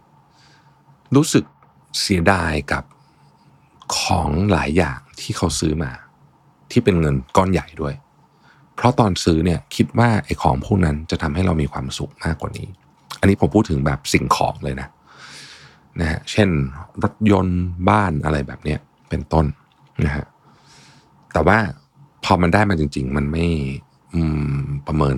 ความสุขสูงเกินไป ก็แปลว่าเราประเมิน opportunity cost ผิดอะไร ถ้าจะว่าอย่างนั้นนะแล้วยิ่งไปกว่านั้นก็คือว่า คิดถึงเสมอว่าเฮ้ยถ้าตอนนั้นไม่ได้ซื้อของอันนี้เนี่ย เราจะเอาเงินไปทำอะไรได้ แล้วก็เกิดความรู้สึกไม่ค่อยพึงพอใจสักเท่าไหร่กับชีวิตขึ้นมานะอันนี้เป็นประเด็นเรื่องของ opportunity cost นะซึ่งเป็นเรื่องที่ต้องคิดเยอะๆเหมือนกัน ต่อมาเขาก็พูดถึงประเด็นเรื่องของวัฒนธรรมนะเขาบอกว่ายิ่ง เขาพูดถึงวัฒนธรรมตะวันตกตะวันออกอะไรเงี้ยนะฮะแต่ว่าเขาบอกว่ายิ่งวัฒนธรรมมันไปในแนวทางของ individualism เท่าไหร่ก็คือความเป็นปัจเจกมากขึ้นนะเราก็จะให้ความสำคัญกับการมี choice เยอะๆนะฮะแต่เขาบอกว่าตอนเนี้ยบางทีเนี่ยพอมันเยอะเกินไปนะมันกลับกลายเป็นสร้างความปวดหัวให้กับเจ้าตัว แล้วก็ไม่ใช่แค่ปวดหัวแต่ว่าอย่างที่บอกก็คือ ดันไม่พอใจกับสิ่งที่ตัวเองเลือกมาด้วยนะฮะเพราะว่า เนี่ยคิดถึงว่า เอ้ยไอ้อันนู้นก็ดีไอ้นั่นก็ดีอะไรอย่างเงี้ยนะฮะก็ไปกันใหญ่เลยนะคนเราเนี่ยนะครับ เราอะปรับตัวให้เข้ากับสถานการณ์ใหม่ตลอดเวลานะฮะและไม่ได้แปลว่าเราจะมีความสุขเสมอ เหมือนที่เราคิดยกเขายกตัวอย่างคนชนะลอตเตอรี่นะครับ คนชนะลอตเตอรี่เนี่ยจะมีความสุขมากๆเลยในช่วงแรก แล้วสักพักหนึ่งเราจะกลับมาอยู่ที่สิ่งว่าเป็นเบสไลน์ของเรา เรื่องความสุข หรือถ้าเกิดว่าคุณเจอเรื่องแย่ๆนะฮะคุณก็จะมีความทุกข์มากๆในช่วงแรก แล้วสักพักมันจะกลับมา ความสำคัญคือเราจะสร้างไอ้เส้นเนี้ยให้มันอยู่ในระดับที่เรามีความพึงพอใจกับชีวิตได้ยังไง เพราะเรื่องจริง ๆก็คือของส่วนใหญ่บนโลกนี้รวมถึงเหตุการณ์ด้วยเนี่ยนะเวลามันเข้ามาถ้าเป็นด้านบวกเนี่ยเราก็จะดีใจกับมันประมาณหนึ่งแล้วมันก็จะลงมา ถ้าเป็นด้านลบเราก็จะเสียใจกับมันประมาณหนึ่งแล้วมันก็จะกลับขึ้นมา อันนี้คือลักษณะปกติของมนุษย์ นะฮะแต่ว่าถ้าเกิดว่าเราไปให้น้ำหนักกับการเนี่ยพวกนี้มากเกินไปเนี่ยนะในที่สุดแล้วเนี่ยเราจะไม่พึงพอใจกับชีวิตเองเนี่ยเขาก็พูดถึงประเด็นเรื่องว่าความสุขมันมีเบสเบสไลน์นะคือมันจะเป็นแบบใช้คำว่าเป็นเส้นหนึ่งอะที่เราอะควรจะเอาเวลามาพัฒนาตรงนี้มากกว่านะครับเช่นถ้าเรามีไลฟ์สไตล์ที่ทำให้เราแข็งแรงนอนหลับได้ดีอะไรอย่างเงี้ยไอ้เส้นเนี้ยมันก็จะค่อนข้างสูง นะฮะทีนี้ part หลังๆของหนังสือเนี่ยเขาก็บอกว่า จริง ๆ เนี่ย การที่มี choice น้อยลงบ้าง แล้วเราคิดเองด้วยนะว่ามันจะมี choice น้อยลงเนี่ย มันช่วยให้ความพึงพอใจมากขึ้นเหมือนกันนะครับเขาพูดถึงร้านอาหาร ว่าร้านอาหารที่มีเมนูน้อยๆเนี่ยนะกลับกลายเป็นว่าบางทีเนี่ยลูกค้าชอบมากกว่านะครับ ถ้าเรานึกถึงร้านแบบ ที่เราอาจจะมีประสบการณ์ในการไปกินดีที่สุดเลยเนี่ยนะฮะก็คือร้านพวกโอมากาเสะหรือว่า chef's table ใช่ไหมยุคนี้ก็ฮิตกันมากๆเนี่ยนะฮะไม่ว่าจะเป็น chef's table อาหารไทยหรือแม้แต่กระทั่งร้านอาหารที่ก็เป็น chef's table เหมือนกัน แต่ว่าเสิร์ฟอาหารไทยแบบแบบเดิมๆที่ว่ากินกันเป็นสำรับนี่แหละ แต่ไม่มีเมนูให้เลือกเลย คุณแค่บอกว่าคุณไม่กินอะไรเท่านั้นเองร้านพวกเนี้ยคือร้านที่คนเยอะ ต่อคิวกันข้ามปีใช่ไหมฮะ มันไม่มีเมนูเลยนะ เลือกเลยไม่ได้เลยนะ คือไปถึงเนี่ยคุณต้องกินตามที่เขาเอามาให้อะทำไมคนถึงดูชอบมากกว่า ร้านที่เราเลือกเมนูเองเออ อันนี้น่าสนใจนะครับ อันนี้น่าสนใจ เราลองนึกภาพตามเนี่ยถ้าสมมุติเราไปกินนั่งเคาน์เตอร์ แล้วกินไอซูชิโอมากาเสะเนี่ยแล้วคุณเขาต้องให้คุณเลือกทุกคำจากของที่มีอยู่เยอะแยะมากมายตรงนั้นเนี่ยนะฮะมันอาจจะไม่สนุกเท่านี้ เออ ดังนั้นเนี่ยเขาก็เลยบอกว่า เขาเชื่อว่าชีวิตที่ดี คือการทำสิ่งที่เลือกความเรียบง่ายแบบ voluntary แปลว่าคุณยอมตัด choice ออกไปด้วยตัวเอง แล้วก็โฟกัสกับสิ่งที่มันสำคัญกับคุณจริง ๆ เท่านั้น คือไม่ต้องไปสนใจมากว่าตัวเรื่องมันมีอะไรเยอะแยะแต่ว่า โอเค เรารู้ว่าเรามีเนี่ยของประมาณเนี้ยที่เราเราคิดว่าโอเคละครับ ต่อให้มันมีอย่างอื่นมาก็ช่างมันเถอะไม่เป็นไรเพราะว่า มันไม่มีทางที่จะไปเสพของทุกอย่างได้ หรือว่าไปเลือกของทุกอย่างได้นะฮะอันนี้ผมก็นึกถึงสำนักข่าวนะเออนะฮะช่วงนี้เนี่ยผมลดการใช้โซเชียลมีเดียไปเยอะมากเลยเพราะว่าเวลาไปตามดูข่าวดูอะไรเงี้ยก็รู้สึกแบบเหนื่อยๆ ก็เลยกลับมาฟังข่าวเฉพาะช่องที่เราต้องการจะฟังเท่านั้น หรือว่าเว็บไซต์ที่เราชอบอ่านจริง ๆ มีอันสองอันพอละแล้วก็ถามว่ามันครบถ้วนสมบูรณ์ไหมก็ไม่หรอกนะครับ แต่ว่า มันก็เพียงพอที่เราจะรู้แล้วว่าอะไรเป็นไป พอสมควรนะพอเหมาะพอสมแล้วกันนะครับเขาก็สรุปว่านะเขายังชอบคอนเซปต์ good enough นะซึ่งเขาก็พูดถึงบ่อยมากเลยในเล่มนี้ก็คือว่าคุณไม่ต้องกังวลหรอกว่าคุณจะพลาดอะไรไปบ้างนะฮะแล้วก็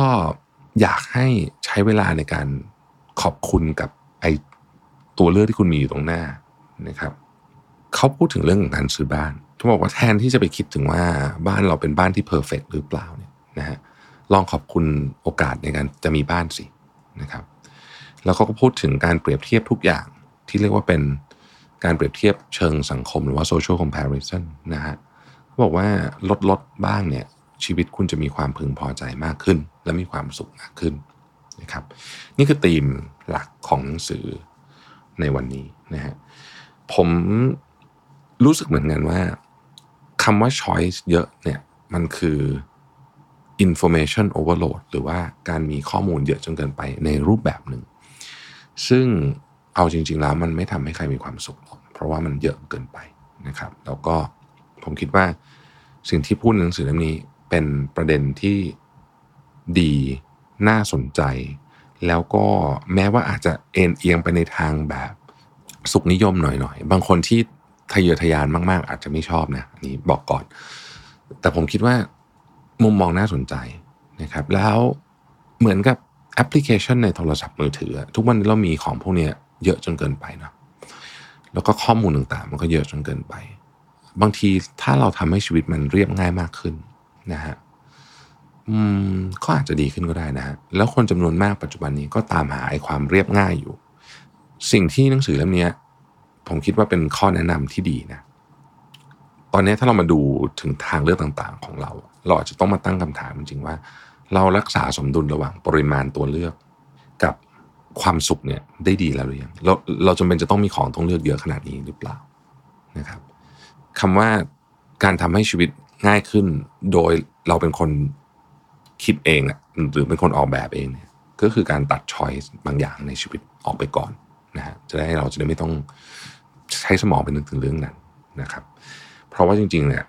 มนุษย์เรามีพื้นที่ในการตัดสินใจต่อวันจำกัด เราควรจะเก็บมันไว้สำหรับเรื่องที่สำคัญที่สุดนะครับ Mission to the Moon. Continue with your mission. หัวข้อในวันนี้ของเราเนี่ยน่าสนใจมาก อืม มันชื่อว่าเลิกเลี้ยงลิงในสมองนะฮะ แล้วมันเป็นยังไงไอ้ลิงในสมองเนี่ยนะครับ คืออย่างนี้มันมาจากหนังสือครับ ที่ชื่อว่า Don't Feed the Monkey นะคนเขียนชื่อคุณ Jennifer Shannon นะฮะแกเป็นนักจิตบำบัด แล้วก็เป็นผู้ร่วมก่อตั้ง Santa Rosa Center of Cognitive Behavioral Therapy นะครับ คือเขาบอกว่าอย่างนี้ฮะการพัฒนาสมองของเราเนี่ยนะครับมันก็ทำให้เราเนี่ยมีวิวัฒนาการที่ต่างจากสัตว์อื่นอย่างมาก เรามีความคิดสร้างสรรค์คิดอะไรเป็นเหตุเป็นผลอะไรอย่างเงี้ยนะครับแต่ในขณะเดียวกันเนี่ยมันก็มาพร้อมกับสิ่งที่ทำให้เรา คิดแล้วก็รู้สึกในแง่ลบแบบคิดไปจินตนาการไปข้างหน้าได้ ความเครียดความกลัวอะไรพวกนี้ความกังวลเนี่ยบางทีเรามีโดยที่เรื่องมันยังไม่เกิด ซึ่งมันก็น่าแปลกใจเหมือนกันนะที่ว่าเราวิวัฒนาการมาสักเต็มแม็กซ์ขนาดนี้ทำไมเรายังเก็บไอ้ฟังก์ชันของความกังวลไว้นะครับหนังสือเล่มนี้พยายามจะบอกเราว่า จริง ๆ ความกังวลของเราเนี่ยมันก็มีที่มาของมันนะนะฮะซึ่งมันก็คือเปรียบเทียบนะเปรียบเทียบเหมือนมันมีลิงอยู่ในสมองเรานะครับ แล้วมันก็ไม่ควรจะเป็นปัญหาในชีวิตหรอกถ้าคุณรับมือกับไอ้ลิงนี้ได้นะครับจริงๆ หนังสือเขามีแปลไทยแล้วนะชื่อว่าหยุดเลี้ยงลิงในสมองคุณนะฮะโดยสำนักแห่ง Bookscape นะครับ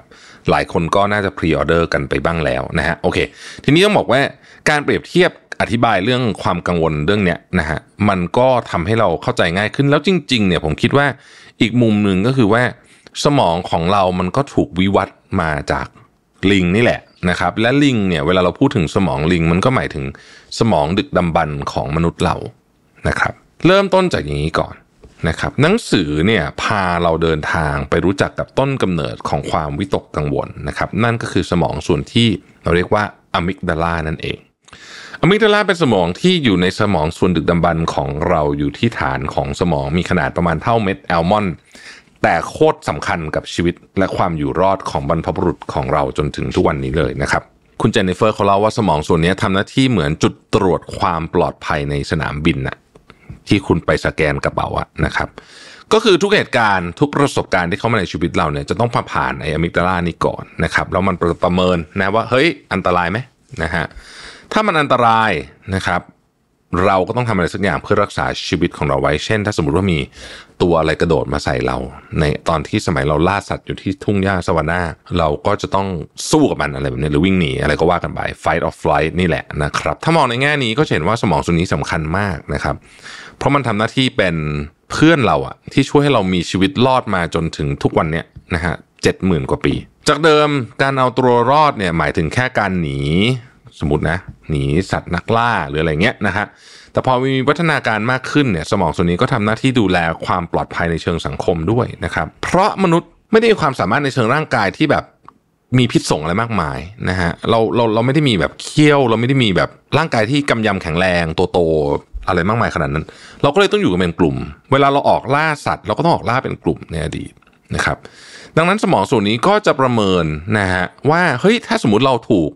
ไม่ยอมรับหรือไม่มีสถานะทางสังคมเฮ้ยมันเป็นอันตรายต่อชีวิต เพราะว่าถ้าเกิดว่าคุณไม่สามารถอยู่ในกลุ่มได้คุณไปล่าคนอื่นไม่ได้ เสร็จนะ คุณตายแน่ ถึงแม้ว่ามนุษย์จะวิวัฒน์มาถึงจุดที่เราไม่ต้องไปล่าอะไรแล้วเนี่ยนะครับไม่ต้องเข้าป่าล่าสัตว์เป็นกลุ่มแล้วเนี่ยอะมิกดาลาก็ยังคอยดูแลเราให้เป็นส่วนหนึ่งของสังคม อยู่ดี เพราะมันรู้ว่าการที่เราไม่เป็นส่วนหนึ่งของสังคมเนี่ยมันสวยนั่นเองนะครับ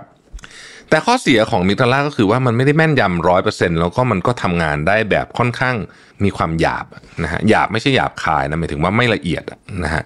หยาบเนาะเพราะฉะนั้นเมื่อเจออะไรที่ไม่ชอบมาพากลเนี่ยมันก็จะมีสัญญาณเท็จออกมาอยู่เรื่อยๆ เช่นกันนะครับคุณเจนนิเฟอร์เขาเรียกสัญญาณมั่วๆที่ออกมาอันเนี้ย ว่าสมองลิง เพราะว่ามันเหมือนแบบมันวุ่นวายวิ่งวุ่นอยู่ในสมองตลอดเวลานะครับ จะโดดจากกิ่งไม้นี้ไปกิ่งไม้นั้นนะครับ แล้วก็บางทีเนี่ยชุดตรกกะเนี่ยมันก็ไม่ค่อยดีด้วยนะครับในชีวิตประจำวันของเราเนี่ยตัวสมองลิงเนี่ยมันจะทำงานอย่างเข้มแข็งตลอดเวลา เพราะฉะนั้นเนี่ยเราจะเจอสัญญาณเตือนในรูปแบบเยอะแยะมากมายเลยนะฮะเช่นความเครียด ความกลัวความวิตกกังวลนะครับ อะไรอย่างเงี้ยอยู่เสมอเลย บางคนคิดว่าตราบใดที่มันไม่รบกวนชีวิตเราก็อาจจะไม่ได้เป็นปัญหาอะไรใช่ไหม ก็คงจะอย่างนั้น แต่ว่าลิงในสมองบางคนเนี่ยมันแข็งแรงแล้วก็ทรงพลังมาก จนมันปล้นสมองเราไปบางที เขาเรียกว่าไฮแจ็ค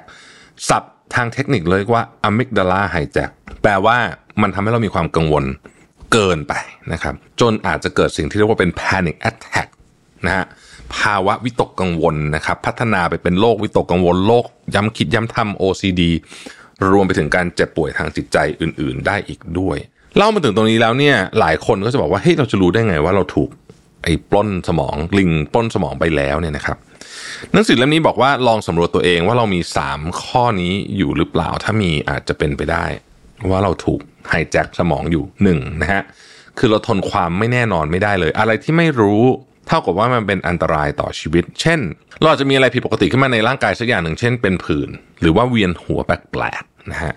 เราก็ตะบีตะบันเซิร์ช Google ดูว่าเป็นโรคอะไรนะครับแล้วก็ตะเวนหาหมอแล้วก็หมอบอกทีนึงว่าไม่เป็นไรก็ไม่เชื่อก็จะไปหาหมอหาหมอหาหมอ ไปหาหมอดงหมอดูอะไรด้วยเนี่ยนะฮะเพื่อความสบายใจของตัวเองสองเรานิยมความสมบูรณ์แบบก็คือเรากลัวมากๆที่จะทำอะไรผิดพลาดนะครับ จนเกิดนิสัยผัดวันประกันพรุ่งตลอดเวลานะครับไม่กล้าตัดสินใจเลยสักที กลัวการออกความคิดเห็นในที่ประชุม เพราะว่ากลัวจะพูดอะไรเปิ่นๆออกมา กลัวการลองอะไรใหม่ๆ เพราะไม่อยากให้ตัวเองมีความไม่สมบูรณ์แบบอยู่ในการกระทำอะไรเลยนะครับ ข้อ 3 คือรับผิดชอบจนล้นเกินขอบเขตไปเยอะ เช่น ต้องอยู่คนสุดท้ายของออฟฟิศพยายามแก้ปัญหาของคนอื่น ไม่กล้าปฏิเสธใคร หรือกว่าจะปฏิเสธแต่ละทีก็ต้องหาสารพัดเหตุผลให้ตัวเองรู้สึกผิดน้อยลง ถามว่าทำไมถึงต้องสำรวจลักษณะ 3 ข้อนี้คำตอบคือมันเป็นนิสัยของสมองลิงนั่นเองนะครับ เช่น เมื่อลิงในสมองของเรารับรู้ว่าเราจะต้องตัดสินใจอะไรสักอย่างหนึ่งเนี่ยมันจะเริ่มประเมินว่าการตัดสินใจเนี้ยจะเป็นอันตรายกับชีวิตเราไหม เพราะถ้าเราตัดสินใจผิดสังคมจะไม่ยอมรับเรา เราจะถูกทิ้งอยู่ตามลำพังนะครับ แล้วเราก็จะตายเพราะเราไม่มีฝูง ฟังดูแปลกๆสักหน่อย แต่ว่านี่คือวิธีการคิดของสมองลิงใน ไม่ใช่สิวิธีการคิดของลิงในสมองเรานะครับ และทุกครั้งที่เราตอบสนองสัญญาณเตือนจากไอ้ลิงเนี้ยโดยทำอะไรสักอย่างที่เข้าข่าย 3 ข้อเมื่อกี้ที่ผมว่ามาเนี่ยนะครับ แทนที่เราจะรู้สึกปลอดภัยขึ้น มันกลับกลายเป็นการให้อาหารลิงฮะหรือว่าเป็นการยืนยันกับเจ้าลิงว่า เฮ้ย ที่ลิงเตือนภัยมาเนี่ยมันเป็นอันตรายจริง ๆ และเราสามารถรอดตายมาได้ เพราะเราป้องกันไว้ก่อนตามคำเตือนนั้น ในครั้งต่อไปถ้ามีเหตุการณ์ลักษณะเดียวกันเกิดขึ้นมาอีกนะครับลิงในสมองก็จะส่งสัญญาณเตือนเราแบบนี้อีกนะฮะแล้วเราก็จะทำอีกเพื่อให้รักษาเราไว้ให้เราให้ปลอดภัยวนไปวนมาแบบนี้ไม่รู้จบนะครับ เช่นถ้าเราปวดหัวนะครับ สมองลิงก็จะส่งสัญญาณว่าเฮ้ยป่วยหนักกระเปล่านะครับ แล้วเราก็ดันตอบสนองมันด้วยการไปหาหมอทันทีทั้งทั้งจริงๆมันอาจจะไม่ได้มีอะไรเลย ก็ได้ใหญ่โตอะไรเลยเนี่ยนะสมองลิงก็จะรู้ว่านี่ไงล่ะ ที่เราไม่ป่วยหนักเพราะเรารีบไปหาหมอได้ทันเวลา ดังนั้นถ้ามีอะไรเปิดผิดปกติขึ้นมาอีก สมองลิงก็จะส่งสัญญาณให้เรารีบไปหาหมอแบบด่วนสุดๆ เช่นกัน ทั้งนี้ทั้งนั้นไม่ได้บอกว่าการไปหาหมอไม่ดีนะครับ แค่กำลังจะบอกให้ฟังว่ามันทำงานยังไง เรียกตัวอย่างหนึ่งนะครับ อันนี้ผมชอบเป็นการส่วนตัวเลยนะฮะนั่นก็คือเมื่อเราต้องเขียนหนังสือ แล้วสมองลิงส่งสัญญาณว่าการเขียนหนังสือคือภัยคุกคามต่อชีวิต เพราะเราอาจจะเขียนหนังสือเล่มนั้นออกไปไม่ดีนะฮะพอไม่ดี feedback ก็ไม่ดี ไม่ดี feedback ไม่ดีชาวเน็ตก็จะทัวร์ลง หลังจากนั้นเราจะคิดว่าเราก็จะสูญเสียหน้าที่การงาน และสูญเสียสถานะทางสังคมไปในที่สุด เราก็เลยตอบสนองลิงด้วยวิธีแปลกๆ เช่น ลุกไปจัดห้องน้ำล้างห้องน้ำลุกไปเล่นทีวีดูทีวีเล่นเกม เบี่ยงเบนความสนใจแล้วก็ล้มเลิกการเขียนหนังสือในวันนั้นๆไป แบบนี้จะเป็นการ confirm กับลิงในสมองของเราว่า การเขียนหนังสือเป็นอันตรายกับชีวิตจริง ๆ ซึ่งแบบแปลกมากแต่จริง ถ้าย้อนกลับไปเมื่อกี้ถามว่าการพบแพทย์เป็นเรื่องผิดปกติไหมการไปพักทำกิจกรรมอื่น ถ้ารู้สึกไม่มีสมาธิกับการเขียนหนังสือเป็นเรื่องไม่ดีไหมคำตอบคือไม่เลยเป็นเรื่องธรรมดานะฮะจริงๆแล้วก็เป็นเรื่องที่ดีด้วยซ้ำยกเว้นเสียแต่ว่าเราทำเรื่องนั้นไปเพื่อรับมือกับลิงเฉยๆ เพื่อให้เราเกิดความสบายใจชั่วคราวนะครับสุดท้ายมันจะเป็นวังวน แล้วก็เราจะต้องทำสิ่งนั้นซ้ำๆจนเราลืมเป้าหมายหรือว่าความสุขสบายในชีวิตไปได้ ถ้าเรารู้ว่าความกังวลบางเรื่องที่มีอยู่ในตอนนี้เนี่ยมันคือการเตือนภัยเท็จเตือนภัยเท็จขีดเส้นใต้ จากสมองลิงแล้วเนี่ย เราสามารถมองข้ามมันไปเลยได้ไหมคำตอบคือไม่ได้ครับเพราะว่าการเบี่ยงเบนความสนใจหรือพักผ่อนโดยไม่จัดการกับความวิตกกังวล คือการเลือกที่จะหนี ก็เป็นการยืนยันกับลิงอีกอะว่า สิ่งที่เรากังวลอยู่คือภัยคุกคามที่อาจจะนำอันตรายมาสู่เราได้จริง ก็จะทำให้ภาวะกังวลนั้นแย่ลงกว่าเดิมได้คำถามคือ แล้วเราจะทำยังไงกับลิงในสมองนี้ดีนะครับ ซึ่งหนังสือก็เฉลยไปแล้วนะครับ นั่นก็คือเราต้องไม่ให้อาหารลิงในสมองนั่นเองนะครับ เราสามารถตอบสนองสัญญาณจากลิงโดยไม่ให้อาหารมันได้ ด้วยสิ่งที่เรียกว่า CBT ซึ่งต่อไปนี้ท่านจะได้ยินคำนี้เยอะมาก ๆ เป็นคำที่ถูกใช้ในบทความและหนังสือเยอะมากจริง ๆ ในช่วงหลัง ๆ นี้นะครับ CBT ย่อมาจาก Cognitive Behavioral Therapy หรือว่าการบำบัดความคิดและพฤติกรรม ผมเล่าคร่าวๆประมาณนี้นะฮะอันดับแรกคือเราต้องรู้ก่อนว่า อันเนี้ยมันไม่ใช่ความคิดของเรา มันเป็นเพียงเสียงจากลิงในสมอง ซึ่งเป็นส่วนหนึ่งของเราก็จริงแต่เป็นส่วนเล็ก ๆ เท่านั้นเอง สมองลิงเป็นส่วนหนึ่งในสมองของเรา แต่เพราะเราไม่ใช่ลิง เพราะฉะนั้นจึงไม่มีเหตุผลอะไร ที่เราจะต้องตอบสนองสัญญาณจากลิงด้วยวิธีคิดแบบลิง ในหนังสือเล่มนี้ พูดถึงวิธีการต่อกรกับลิงในสมองไว้มากมาย แต่ว่าผมเอาอันที่ผมชอบอะนะ ซึ่งเราเรียกว่าตารางการฝึกเปิดกว้างนะครับ ซึ่งจะเป็นตารางที่เขาให้เราเขียนข้อมูลต่างๆ คือปัญหาค่านิยมวิธีคิดแบบลิง กลยุทธ์แบบลิง วิธีคิดแบบเปิดกว้าง กลยุทธ์แบบเปิดกว้าง และความรู้สึกลงไปนะครับ เราลองดูนะครับว่าเป็นยังไง ข้อแรกเนี่ยเราเขียนปัญหาหรือสถานการณ์ที่เราเจออยู่ เช่น เราผัดวันประกันพรุ่งจนเราไม่ได้เริ่มเขียนหนังสือที่จะเขียนสักที ข้อที่2นะครับ เราเขียนค่านิยม ที่เราจะใช้ในการเปลี่ยนแปลงวิธีการรับมือกับลิง คือแทนที่จะคิดว่าเราต้องรู้ทุกอย่างถึงจะปลอดภัย เราต้องทำทุกอย่างให้สมบูรณ์แบบ ไม่มีข้อผิดพลาด และเราต้องรับผิดชอบงานทุกอย่างและของทุกคนอะไรอย่างเงี้ย เราก็ควรจะเปลี่ยนรับมือด้วยค่านิยมแบบอื่นที่ดีกว่านะครับ ถ้าตัวอย่างนี้ก็จะเป็นว่าการรักษาสัญญา การซื่อตรงต่อตัวเองและความกล้าหาญอะไรแบบนี้คำค่านิยมพวกนี้มีตัวเลือกเยอะแยะมากมายนะครับ เขามีลิงก์ให้ดาวน์โหลดไปอ่านกันด้วย 3 คือวิธีคิดแบบลิงและกลยุทธ์แบบลิงอันนี้เป็นเรื่องของสิ่งที่เรากังวลและการรับมือแบบเดิมๆของเรา เช่น สาเหตุที่เราไม่เริ่มลงมือเขียนหนังสือสักที อาจจะเป็นเพราะว่าเรามีวิธีคิดแบบลิงก็คือ เรากลัวเขียนผิด เขียนไม่ดี เขียนแล้วจะไปกระทบกับคนนู้นคนนี้ เดี๋ยวทัวลงทำให้เสียชื่อเสียงเสียหน้าที่การงานได้นะครับกลยุทธ์ในการรับมือแบบลิงก็คือ เราก็เลื่อนการทำงานเราไปก่อนนะฮะเอาเวลาไป ทำอย่างอื่น แม้จะไม่ได้อะไรขึ้นมาก็เดี๋ยวไปหาข้อมูลอะไรไปเรื่อยนะฮะก็ไม่ work ก็เลยมาถึงข้อที่ 4 ก็คือ วิธีคิดแบบเปิดกว้าง และกลยุทธ์แบบเปิดกว้าง ข้อนี้คือวิธีคิดและการรับมือต่อความกังวลที่แตกต่างออกไปจากเดิมนะครับ ซึ่งมีตัวอย่างให้อ่านในเล่มเยอะเลยอย่างกรณีเนี้ยนะฮะวิธีคิดแบบเปิดกว้างก็จะเป็นว่า วิธีคิดว่าเราทุกคนไม่สามารถสมบูรณ์แบบและเพอร์เฟกได้ การผิดพลาดเป็นเรื่องธรรมดานะครับ ถ้าเราไม่เสี่ยงกับเรื่องผิดพลาดเล็กน้อยบ้าง เราก็จะไม่ได้ทำอะไรที่เราอยากทำเลยนะฮะและที่สำคัญก็คือกว่าจะเป็นหนังสือหนึ่งเล่มเนี่ยเราก็มีเวลาให้อ่านทบทวนแก้ไข ให้คนอื่นอ่านแล้วก็ยังทำอะไรได้อีกมากมาย เพราะฉะนั้นเราก็ต้องเขียนแล้วก็เรียนรู้ไปด้วยได้ ส่วนกลยุทธ์ ก็คือการกำหนดชั่วโมงและเป้าหมายในการเขียนหนังสือที่แน่นอน เช่น วันนี้เราจะใช้เวลาในการเขียนหนังสือสัก 2 ชั่วโมง จะเขียนบทที่ 1 ให้เสร็จภายใน 1 สัปดาห์นะครับ เพื่อให้เราได้ลงมือทำไปก่อนก่อนที่เราจะถูกลิงปล้นสมองไปนั่นเอง สุดท้ายความรู้สึกที่จำเป็นต้องรู้สึก อันนี้ผมคิดว่าเป็นวิธีที่ดีมากในการรับมือกับความรู้สึกของตัวเองนะครับ คือให้เราเดาไปก่อนเลยว่า จิตใจของเราเนี่ยจะต้องเจอกับอะไรบ้าง เช่น การเขียนหนังสือในครั้งนี้เนี่ยเราจะเหนื่อยกังวลและสับสนและหงุดหงิดนะครับเมื่อเราเจอกับเรื่องพวกนี้ที่เราคาดการไว้ก่อน ก็จะป้องกันไม่ให้เจ้าลิงในสมองเนี่ยมันตีโพตีพายไปว่ามันเป็นเรื่องอันตรายนั่นเองนะครับ นี่เป็นเพียงส่วนหนึ่งของหนังสือเท่านั้นนะฮะหนังสือเป็นหนังสือที่ดีนะแล้วก็ผมคิดว่าก็ช่วยสำหรับคนที่แบบมีความฟุ้งซ่านนะฮะแล้วก็เป็นการอ่านพฤติกรรมของเราได้ดี แล้วก็อธิบายเรื่อง CBT ได้ดีนะครับ cognitive behavioral therapy นะฮะคำนี้ฮิตแน่นอนรับประกันนะฮะแล้วก็มี worksheet ให้ไปดาวน์โหลดได้ด้วยนะครับ ก็ใครสนใจก็ไปซื้อมาหาไปซื้อมาอ่านกันได้นะฮะผมรู้สึกว่าอ่านแล้วเริ่มเข้าใจมากขึ้นว่า อ๋อเออจริงๆไอ้ลิงในสมองนี่มันไม่ใช่ตัวเรานะครับ แล้วเราก็จะสามารถรับมือกับความเครียดและความกังวลได้ดีขึ้นเยอะมากๆเลยนะครับ Mission to the Moon Continue with your mission เออช่วงนี้ content เราจะแบบมาแนวแบบฮิวจิตใจนิดหนึ่งนะฮะเพราะว่าช่วงนี้เนี่ยถ้าไปดูใน inbox เนี่ยนะครับ ก็จะมีคนเอ่อคล้ายๆกับส่งข้อความที่เกี่ยวข้องกับเรื่องความ toxic ในที่ทำงานชีวิตอะไรแบบมิดเป็นอารมณ์ประมาณนี้เยอะนะฮะ ก็เลยอยากจะหา content ที่ที่ที่พยายามมาช่วยกันหิวใจกันหน่อยหนึ่งนะครับ วันนี้เราจะมาพูดกันถึงคำว่า passive aggressive นะครับ ซึ่งจริงๆแล้วเนี่ยผมคิดว่า เราทุกคนเนี่ยนะครับเราอาจจะเคยเป็นคนทำหรือว่าเราถูกทำเรื่องนี้อยู่เนี่ยนะฮะวันนี้จะมาคุยกันว่าไอ้คำนี้จริง ๆอะมันแปลว่าอะไรกันแน่นะครับแล้วพฤติกรรมแบบไหนที่เราถึงเรียกว่าเป็น passive aggressive นะครับสมมตินะสมมติเราอยู่ในความสัมพันธ์นะฮะเป็นมีแฟนอย่างเงี้ยนะครับ แล้วถ้าเกิดว่าเราเรารู้สึกอยู่ดีแฟนเราก็แบบไม่เหมือนเดิมนะครับ แต่ว่าถามก็บอกไม่เป็นไรนะครับ ก็ไม่ได้โกรธอะไรแล้วแต่เธออะไรแบบนี้นะไอ้แบบเนี้ยก็ มีฟิลจะเซนส์ได้ว่างานเข้าได้นะครับ ขึ้นอยู่กับโทนเสียงด้วยนะครับในสถานการณ์จริงเนี่ยมันก็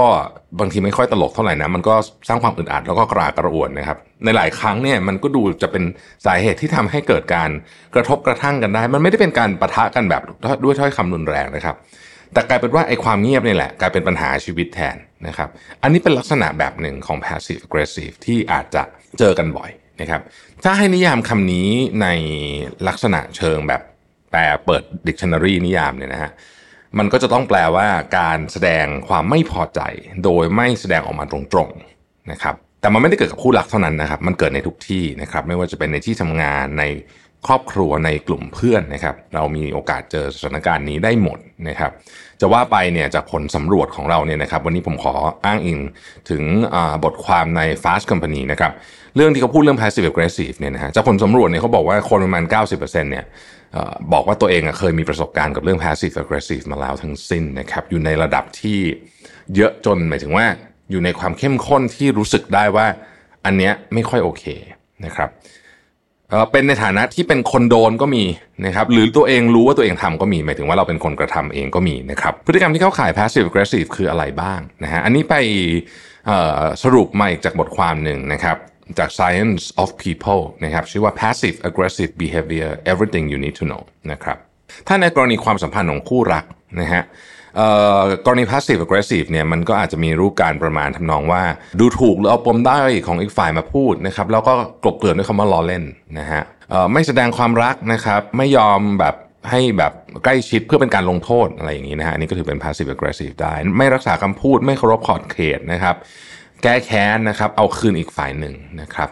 หรือพูดที่ทำให้คนรักต้องเสียหน้าเสียความมั่นใจนะครับในเวลาอยู่กับเพื่อนฝูงที่สาธารณะอะไรแบบนี้เป็นต้นนะครับ และเมื่อเกิดปัญหาอะไรขึ้นก็ตามเนี่ยจะโทษว่าเป็นความผิดของอีกฝ่ายหนึ่ง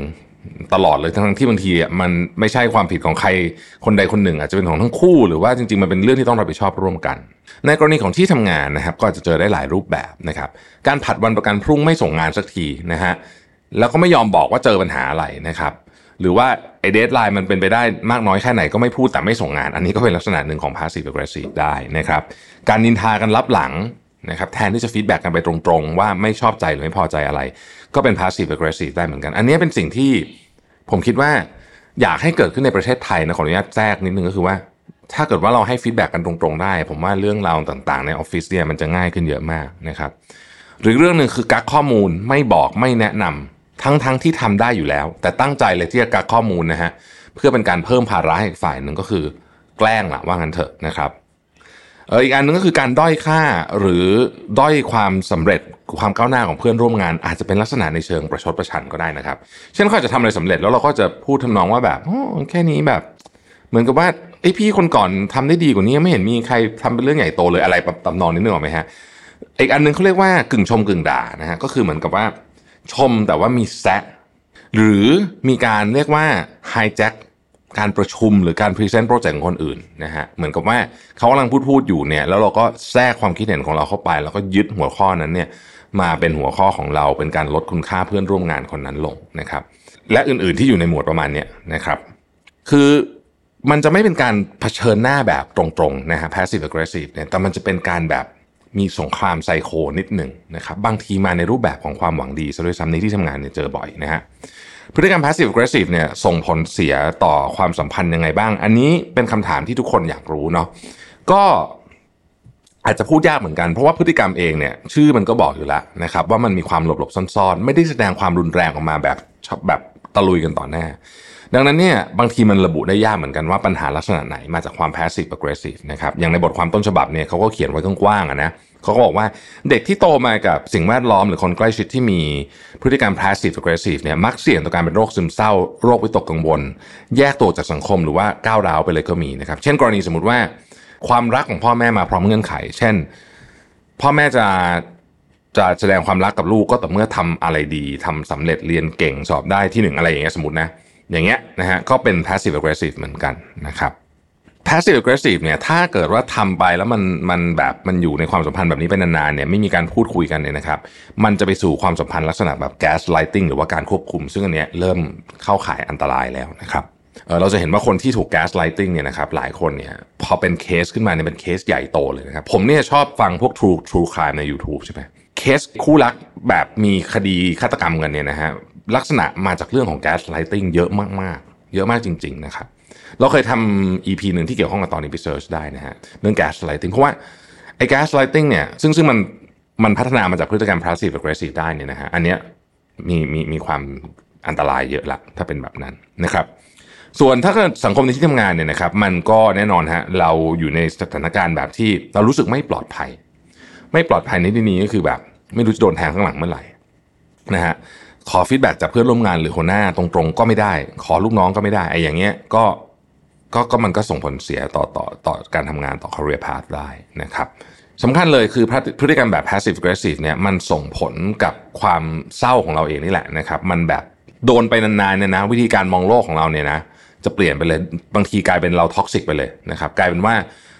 เราผลักคนดีๆออกจากชีวิตไปเลยนะครับ แล้วก็มันก็ทำให้เราแบบ กลายเป็นคนที่เหมือนกับอยู่บนโลกแบบไม่มีความสุขนะฮะก็ต้องบอกก่อนว่าเราทุกคนเนี่ยจริง ๆแล้วนะฮะล้วนแล้วแต่เป็นพฤติกรรมแบบนี้ด้วยกันทั้งสิ้นแต่เราจะทำกับบางคนไม่ทำกับบางคนนะครับมากน้อยต่างกันไปนะครับ อย่างไรก็ดีถ้าเกิดว่าเรารู้ตัวเนาะก็เป็นการสังเกตลักษณะแบบหนึ่งนะครับ โดยสาเหตุของพฤติกรรมแบบ passive aggressive เนี่ยอาจจะมาจาก 5 สาเหตุนี้นะครับ อันที่ 1 คือเราขาดทักษะในการสื่อสาร เราขาดทักษะในการสื่อสารในแง่มุมที่ว่าเราไม่สามารถบอกความไม่พอใจ หรือบอกความต้องการของเราอย่างตรงไปตรงมาได้ คือเรากังวลกังวลที่จะปะทะกับอีกฝ่ายหนึ่งนะครับ ซึ่งอันนี้คนเป็นเยอะนะก็คือว่าไม่อยากจะปะทะกับอีกฝ่ายหนึ่งก็เลยเลือกแบบเฉยๆเงียบๆไว้นะครับ แล้วก็ไม่พูดก็ได้นะฮะแต่ว่าเก็บอารมณ์ลบพวกนี้ไว้ นะครับไม่สามารถสื่อสารออกไปตรงๆนะครับก็เลยเลือกสื่อสารไปอ้อมๆไอ้อ้อมๆนี่แหละนะฮะก็เรียกว่าเป็น passive aggressive นั่นเองนะครับอันที่2ครับเรากลัวความขัดแย้ง ซึ่งก็มาจากข้อที่ 1 เหมือนกัน ในความสัมพันธ์หลาย ๆ รูปแบบไม่ว่าจะเป็นความสัมพันธ์ในที่ทำงานความสัมพันธ์แบบคู่รักเนี่ยคือหรือจริง ๆ เจ้านายลูกน้องก็เป็นความสัมพันธ์แบบนี้เยอะนะคือไม่อยากเคลียร์ปัญหาคือเรียกหลีกเรียกว่า ข้ามไปดีกว่าอะไปโฟกัสเรื่องงานแทนหลายคนชอบพูดแบบนี้นะไปโฟกัสเรื่องงานแทนนะครับ เพราะว่าการเคลียร์ปัญหาเนี่ยมันใช้พลังงานเยอะ มันต้องเปิดใจมันเป็น conversation ที่อึดอัดเอาใช้คำนี้แล้วกันนะฮะเราก็เลยเลือกที่จะอะไม่ยุ่งดีกว่า แต่ว่าไม่ยุ่งเนี่ยมันมันอดไม่ได้หรอกที่จะแสดงความรู้สึกลบออกมาผ่านวิธีอื่นนะครับ แต่มันไม่ไปแตะแก่นของเรื่องจริง ๆ อันที่สามนะครับ ซึ่งอันนี้ก็เป็นเป็นอาจจะเกิดขึ้นได้เยอะเหมือนกันนะฮะเราเรียนรู้พฤติกรรมนี้มาจากผู้ใหญ่ที่ใกล้ชิดนะครับ เด็กอะนะฮะถ้าอยู่ในสภาวะแวดล้อมที่เป็น passive aggressive นะครับยังไงก็โดนได้รับผลกระทบ แล้วเราคุยกันบ่อยว่าพฤติกรรมของเด็กนะฮะมันสิ่งที่เด็กโดนกระทำมาในวัยเด็กเนี่ยมันส่งผลต่อวัยผู้ใหญ่เยอะนะครับข้อนี้คิดว่าเราเคยมีประสบการณ์กันนะเช่น เช่น สมมตินะฮะเราอาจจะมีครูบอกว่าเออเดินมาบอกว่าแหมผมสวยเชียวนะนะครับ อันนี้เรารู้แหละว่าครูไม่ได้ชมนะฮะ ในขณะเดียวกันมันก็ไม่ใช่รูปประโยคที่เราจะชี้แจงเหตุผลของเราด้วยเหมือนกันนะครับ เราก็เหมือนกับจะเรียนรู้ไปในอัดโดยอัตโนมัติตั้งแต่เด็กว่าโอเค นี่คือการสื่อสารความไม่พอใจที่ยอมรับได้เป็นเชิงประชดประชันนะครับนามเราก็เลยทำแบบนั้นกับคนอื่น ตอนที่เราโตขึ้นมานะครับ ข้อที่ 4 คือสภาพแวดล้อมไม่ส่งเสริมให้เราสื่อสารความรู้สึกแง่ลบออกมาตรงๆนะครับ อันนี้เห็นในสังคมไทยเยอะ อันนี้เป็นเรื่องของวัฒนธรรมนะฮะเรื่องวัฒนธรรมอาจจะเรียกว่าอำนาจนิยมก็ได้ว่าเราแบบ ทั้งครอบครัวโรงเรียนที่ทำงานเนี่ยผมว่าเป็นเยอะนะครับ อันนี้ต้องช่วยกันแก้นะนี่ต้องช่วยกันแก้อาจจะใน generation นี้อาจจะดีขึ้นเยอะละนะครับ ก็คือว่าเวลามีเรื่องอะไรเนี่ยที่มันรู้สึกว่าไม่พอใจกันเนี่ยนะครับ จริงๆพูดกันมา clear กันตรงนั้นเลยเนี่ยนะครับดีกว่าเยอะเลยนะ อันนี้ผมจากประสบการณ์ส่วนตัวนะฮะคือมีอะไร clear กันตรงนั้น เลยต่อให้มันเป็นการทะเลาะถกเถียงที่แบบ อาจจะดูแบบใหญ่โตขึ้นมาเนี่ย แต่มันดีกว่าการที่แต่ละคนเก็บเอาไว้แล้วก็ แล้วก็ไปทำอย่างอื่นทีหลังข้อที่ 5 คือ เพราะเราไม่เข้าใจความรู้สึกของตัวเองนะครับคนที่ไม่ค่อยได้ใช้เวลาในการสำรวจจิตใจของตัวเองจริงๆเนี่ยก็อาจจะระบุไม่ได้เหมือนกันนะครับ ว่าอารมณ์ในแง่ลบที่เรากำลังเจออยู่เนี่ยมันคืออะไรนะครับเรากำลังไม่พอใจอะไร เพราะเราโกรธเสียใจน้อยใจผิดหวังคือบางทีมันอารมณ์มันปนๆกันไปหมดบางทีเราไม่เข้าใจว่าจริง ๆ แล้วเนี่ยมันคืออะไรนะครับ ฟังมาถึงตรงนี้เนี่ยหลายท่านก็จะเริ่มมองเห็นพฤติกรรม passive aggressive ที่ซ่อนอยู่ในตัวเราบ้างไม่มากก็น้อยนะครับ จริง ๆ มันไม่ใช่เรื่องที่จะบอกว่าเราเป็นคนชั่วช้าอะไรแบบนั้นนะพฤติกรรมนี้เป็นพฤติกรรมที่ธรรมดานะครับเกิดขึ้นกับทุกคนได้โดยที่เราอาจจะไม่รู้ตัวด้วยซ้ำนะครับหรืออาจจะไม่เข้าใจเบื้องหลังของมันนะครับซึ่งข่าวดีก็คือว่าไอ้พฤติกรรมแบบ passive aggressive เนี่ยมันปรับกันได้นะฮะในบทความนี้เขาก็บอกนะว่าเราสามารถเรียนรู้แล้วก็พัฒนาพฤติกรรมของตัวเองได้จากระดับ mindset เลยนะครับโดยมีวิธีการดังนี้ ข้อที่ 1 เราต้องซื่อสัตย์กับตัวเองก่อนนะฮะเราต้องสำรวจแล้วก็ยอมรับตรงๆอะว่า พฤติกรรมบางอย่างของเราเนี่ยมันไม่ค่อย healthy กับคนรอบตัวสักเท่าไหร่นะครับข้อนี้เป็นจุดเริ่มต้นของการพัฒนาไปเป็นเวอร์ชั่นของตัวเราเองที่ดีขึ้นด้วยนะ แต่ว่ามันเป็นจุดที่ยากที่สุดนะครับถ้าเราทำข้อนี้ได้นะครับอาจจะผ่านการสำรวจจากการเขียนนะครับหรือขอฟีดแบ็จากคนรอบข้างนะครับจริงๆผมผมผมแนะนำนะว่าการเขียนเป็นเรื่องที่ดีนะครับมันมันจะเห็นการเปลี่ยนแปลงที่ดูเป็นนามธรรมนะฮะ เอาการเปลี่ยนแปลงที่เป็นนามธรรมให้เป็นรูปธรรมได้อ่านะครับแล้วก็แน่นอนสมองเราเนี่ยทำงานกับสิ่งที่เป็นรูปธรรมได้ดีกว่านะครับเราลองสำรวจชีวิตในแต่ละวันดูว่ามีอะไรที่ทำให้เราไม่พอใจแล้วเราทำอะไรบ้างกับเรื่องนั้น เราแสดงออกยังไงเราพูดอะไรออกไป เราสื่อสารความไม่พอใจออกไปได้มากน้อยแค่ไหนอะไรที่เกิดขึ้นบ่อยๆ เราจะเห็นแพทเทิร์นพฤติกรรมนั้นนะครับแล้วเราจะเข้าใจและเริ่มยอมรับได้ว่าอ๋อนี่ก็เป็นตัวเราแบบนี้ ข้อที่ 2 คือหาความโกรธของเราให้เจอนะครับฟังดูแปลกๆใช่ไหมฮะจริงๆเนี่ยมันมีวิธีการเรียกด้วยนะครับเขาเรียกว่า anger journal นะครับถ้าใครที่เคยไปอ่านเรื่อง anger management course นะอ่านะฮะคือถ้าใครเคยดูหนังฝรั่งจะเคยได้ยินเรื่องนี้เนาะมันเคยมีหนังเรื่อง anger management ด้วย ก็คือคอร์สบำบัดเรื่องความโกรธอ่านะครับในนั้นอะมันจะมีการเขียน journal ความโกรธหรือว่า anger journal ด้วยนะครับโดยเมื่อเรารู้สึกโกรธเนี่ยหรือว่ารู้สึกว่าอยากจะสวนแบบ ยัดหน้าใครขึ้นมาอะไรเงี้ยนะนะแบบว่าก็อย่าเพิ่งไปตอบโต้อะไรเนี่ยนะครับ ให้ลองปลีกตัวมาตามลำพังก่อนนะครับ ตั้งเวลาหนึ่งนาที ให้ตัวเองระบายความโกรธทางกายภาพออกไปก่อนนะครับ อาจจะเป็นการแบบทุบหมอนก็ได้อะไรก็ได้นะครับ หรืออะไรก็ได้นะครับ ที่ไม่ได้สร้างความเสียหายมากนักนะครับจะไปทุบกระจกอะไรแบบนี้นะ เอาแบบพอพอพอประมาณนะฮะนาทีแรกของ anger journal คือการอนุญาตตัวเองได้โกรธมาจริงๆนะครับให้อารมณ์ด้านลบได้ถูกระบายออกมาก่อน หลังจากนั้นนะฮะมาใช้เหตุผลกันหน่อย วิธีการใช้ผลที่ว่าก็คือหลังจากหนึ่งนาทีเนี่ยเราจะใช้เวลาอีก 3 นาที เพื่อหาต้นตอของความโกรธนะครับเริ่มจากการจับเวลาหายใจเข้าออกลึกๆนะครับแล้วเขียนเหตุผลออกมา โดยใช้โครงสร้างประโยคเดิมซ้ำๆว่าฉันรู้สึกโกรธเพราะเขียนไปเลยนะครับจะกี่เหตุผลก็ได้ใน 3 นาทีนี้ มันจะเป็นเหตุผลที่ไร้สาระที่สุดก็ลองเขียนไป พอหมด 3 นาทีนี้เราลองกระดาษมาทบทวนดูนะครับ เราจะเริ่มเข้าใจความโกรธและความไม่พอใจของตัวเองมากขึ้นว่า ลึกๆ แล้วเนี่ยมันมีเหตุผลอะไรซ่อนอยู่กันแน่นะครับ ไม่ว่าเราจีบกับความโกรธครั้งนี้ไปสื่อสารต่อหรือไม่อย่างน้อยที่สุดเนี่ย Anger Journal จะลดความสับสน และลดความรุนแรงในใจของเราได้อย่างแน่นอนนะครับ คุณลองทำดู คุณจะพบว่าคุณเขียนเสร็จนะ ความโกรธจะหายไปเกือบหมดเลย เพราะว่า เหมือนมันได้ถูกระบายไปประมาณหนึ่งแล้วนะฮะแล้วก็แล้วก็พอเป็นการเขียนเนี่ย มัน ผมก็ยังจะพูดเรื่องนี้อีกอะว่า เขียนด้วยปากกาเนี่ย ดีกว่าพิมพ์นะฮะดีกว่าพิมพ์จริง ๆ อะไรสักอย่างหนึ่งด้วยการเขียนด้วยปากกากับกระดาษเนี่ย มันช่วยให้สิ่งที่เราเขียนออกไปอะมันเหมือนถูกระบายไปจริงๆ ไม่ว่าจะเป็นเรื่องอะไรก็ตามนะฮะข้อที่3คือถ้ารู้สึกพร้อมก็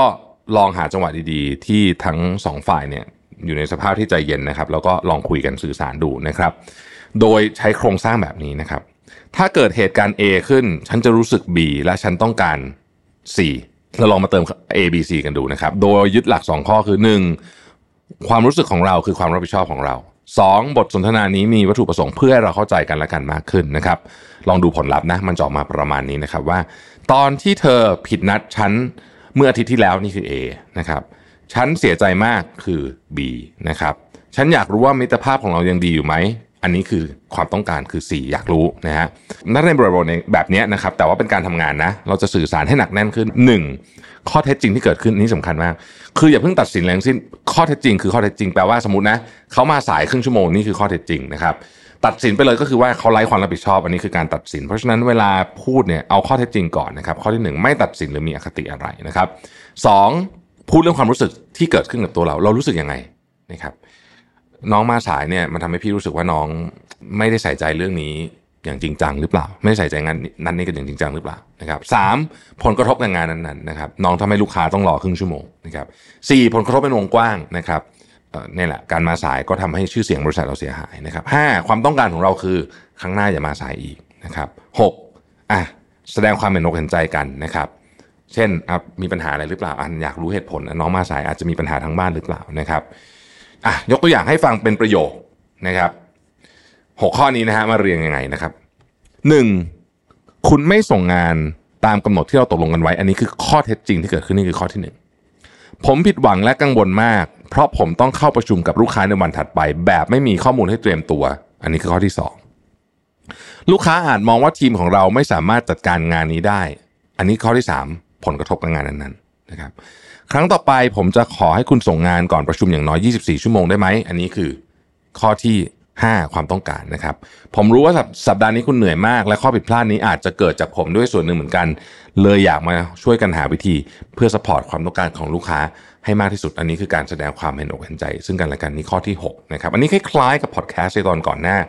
ที่เราเคยพูดกันไปถึงเรื่องของการสื่อสารแบบสันติวิธีตอนนู้นนะฮะนานละเดี๋ยวถ้าเกิดว่ายังไงเดี๋ยวอาจจะมาพูดให้ฟังอีกทีนึงในทางกับกันนะครับ ถ้าเกิดว่าเราเป็นคนที่ต้องเผชิญกับพฤติกรรม passive aggressive เสียเองเนี่ยเราจะรับมืออยังไงนะครับอันดับแรกสุดเลยเนี่ยอย่าไปเล่นตามเกมนะครับต้องจำไว้ว่าความ passive aggressive เนี่ยมันมีความซับซ้อนมากกว่าแค่อยากเอาคืนหรืออยากเอาชนะ ถ้าเราเข้าใจถึงเบื้องหลังพฤติกรรม passive aggressive ได้เนี่ยมันจะมีประโยชน์กับ ทุกฝ่ายแน่นอนนะครับ ต่อไปคือตั้งสติหายใจเข้าลึกๆนะครับทำใจให้เย็นตั้งสติ แล้วสื่อสารออกไปว่าเฮ้ยเราไม่ชอบแบบนี้นะครับ หลังจากนั้นลองเอาตัวเองไปเป็นฝั่งเดียวกับเขาดูนะครับ ภาษาอังกฤษเรียกว่า put yourself in someone's shoes เนี่ยใช้ได้ผลเสมอนะบางทีเราลองทบทวนดูซิว่าเฮ้ยทำไมเขาถึงพูดแบบนั้นนะมันมาจากสาเหตุอะไร ลองเริ่มต้นประโยคประมาณนี้ก็ได้ครับว่า ที่คุณพูดมาก็มีส่วนเข้าใจได้อยู่นะจากที่ผมฟังมาผมเข้าใจว่าอะไรก็ว่ากันไปนะครับ อย่าลืมว่าบางทีเนี่ยพฤติกรรม passive aggressive มันเกิดขึ้นเพราะอีกฝ่ายหนึ่งเขารู้สึกว่าเขาถูกมองข้ามหรือว่าถูกละเลยไปเท่านั้นเองนะครับถ้าหลังจากนั้นบทสนทนามันเริ่มกลับเข้าที่เข้าทางเนี่ยก็หาโอกาสสื่อสารโดยใช้โครงสร้าง A B C เมื่อกี้นะเกิดเหตุการณ์ A ขึ้นฉันรู้สึก B และฉันต้องการ C ที่เราเติมคำไปก่อนหน้าเนี่ยเช่น ตอนที่หัวหน้าล้อไอเดียผมนะฮะผมรู้สึกว่าผลงานถูกด้อยค่าลงนะครับ ผมเสียใจเพราะมันเป็นงานที่ผมและทีม ตั้งใจและใช้เวลานานมาก ผมอยากให้หัวหน้าสนับสนุนการเติบโตของผมและทีมหากหัวหน้าคิดว่าส่วนไหนของงานมีปัญหานะครับ สามารถ feedback มาตรงๆได้เลย แบบนี้ก็จะดึงเข้าไปถึงแก่นเลย ของการพูดคุยและนำไอ้ conversation ทั้งหมดเนี้ยกลับเข้ามาสู่หลักการที่เป็นเหตุเป็นผลและสู่การแก้ปัญหาได้นะครับ แล้วทุกครั้งที่มีการสื่อสารตรงๆจากอีกฝ่ายกลับมาเนี่ยนะครับก็อย่าลืมขอบคุณเขาด้วยด้วยความจริงใจนะมันเป็นการยืนยันให้เขารู้ว่าเฮ้ยถ้ามันมีปัญหานะ เรามาพูดกันตรงๆเนี่ยมันแก้ปัญหาได้จริง ๆนะครับ แล้วก็วิธีการนี้นอกจากจะได้แสดงจุดประสงค์ของเราแล้วเนี่ยมันยังเป็นการเคลียร์บรรยากาศนะครับ แล้วมันเผื่อครั้งต่อไปด้วยเอาจริงนะฮะสุดท้ายถ้าพยายามสื่อสารแล้วไม่ไหวจริงๆ คืออะไรก็ไม่เข้าใจทั้งสิ้นนะครับ มันมีท่าไม้ตายนั่นก็คือการเซตบาวน์รีหรือว่าขีดเส้นเลยว่าเรื่องไหนเรารับได้เรื่องไหนเรารับไม่ได้นะครับ เช่น ผมทราบแล้วนะครับที่หัวหน้าล้อเลียนไอเดียผมเนี่ยหัวหน้าไม่ได้มีเจตนาอื่นใด แต่ทุกครั้งที่ผมถูกล้อเลียน ผมรู้สึกไม่มั่นใจในตัวเองจริง ๆ ถ้าผมจะขอให้หัวหน้าไม่แสดงออกว่างานของผมเป็นเรื่องที่น่าตลกเนี่ยหัวหน้าพอจะช่วยผมในเรื่องนี้ได้ไหมนะครับ ถ้าเราแสดงมาชัดเจนแบบนี้นะ ผมเชื่อว่า 95%น่ะต้องปรับเปลี่ยนพฤติกรรมบ้างแหละอีกฝ่ายหนึ่งนะฮะอย่างน้อยที่สุดเนี่ย เขาก็จะละเว้นเรื่องที่กระทบใจเรามาก ๆ ไปสักเรื่องหนึ่ง ก็ยังดีกว่าให้ความ passive aggressive มันสะสมจนกลายเป็นความท็อกซิกแล้วก็ทำให้ทุกอย่างมันเละเทะไปหมดนะครับอะสรุปก่อนจบนะฮะวันนี้เราพยายามพูดถึงว่า passive aggressive เนี่ยมันเกิดขึ้นมาจากเรารู้สึกโกรธ แต่ไม่สามารถสื่อสารความโกรธเราออกไปได้นะครับไม่ว่าจะเป็นฝ่ายใดก็ตามเนี่ยนะฮะแล้วก็บางทีเราไม่ไม่รู้เท่าทันความรู้สึกตัวเอง หรือเกิดจากความไม่อยากปะทะ เพราะว่าสถานการณ์มันไม่เอื้อมหน่วยนะครับแล้วเราก็ ก็แสดงความไม่พอใจไปแบบอ้อมๆมันถึงมีคำว่าพาสซีฟอยู่นะครับทำให้ต่างคนต่างไม่รู้ว่าเอาสรุปแล้วเนี่ยไอ้ที่เรามีปัญหากันอยู่นี่มันเรื่องอะไรกันแน่นะฮะก็บางทีก็เละเทออกทะเลไปก็มีนะครับเพราะฉะนั้นไม่ว่าจะเป็นใครความสัมพันธ์แบบไหนคู่รักที่ทำงานครอบครัว อะไรก็แล้วแต่ก็มีโอกาสเกิดพฤติกรรมแบบนี้ได้ทั้งสิ้นนะครับถ้าเราพฤติกรรมแบบนี้เราก็สามารถปรับได้นะ ตัวเราเองก็เป็นได้เหมือนกันนะครับโดยการทำความเข้าใจให้ตัวเองมากขึ้นนะครับเข้าใจสาเหตุของปัญหานะครับสื่อสารปัญหา ออกไปตามตรงนะครับ ส่วนถ้ามีคนใกล้ชิดที่แสดงความ passive aggressive เนี่ยเราก็รับมืออย่างมีสตินะครับ ลองพิจารณาจากมุมมองของอีกฝ่าย ว่าจริงๆเขารู้สึกยังไงเขาต้องการอะไรนะครับ สื่อสารกลับไปอย่างจริงใจและเห็นอกเห็นใจกัน สุดท้ายถ้าไม่เวิร์กจริงๆ ก็กำหนดเส้นไปเลยว่าเฮ้ยแบบนี้ไม่โอเคนะครับ จะได้อยู่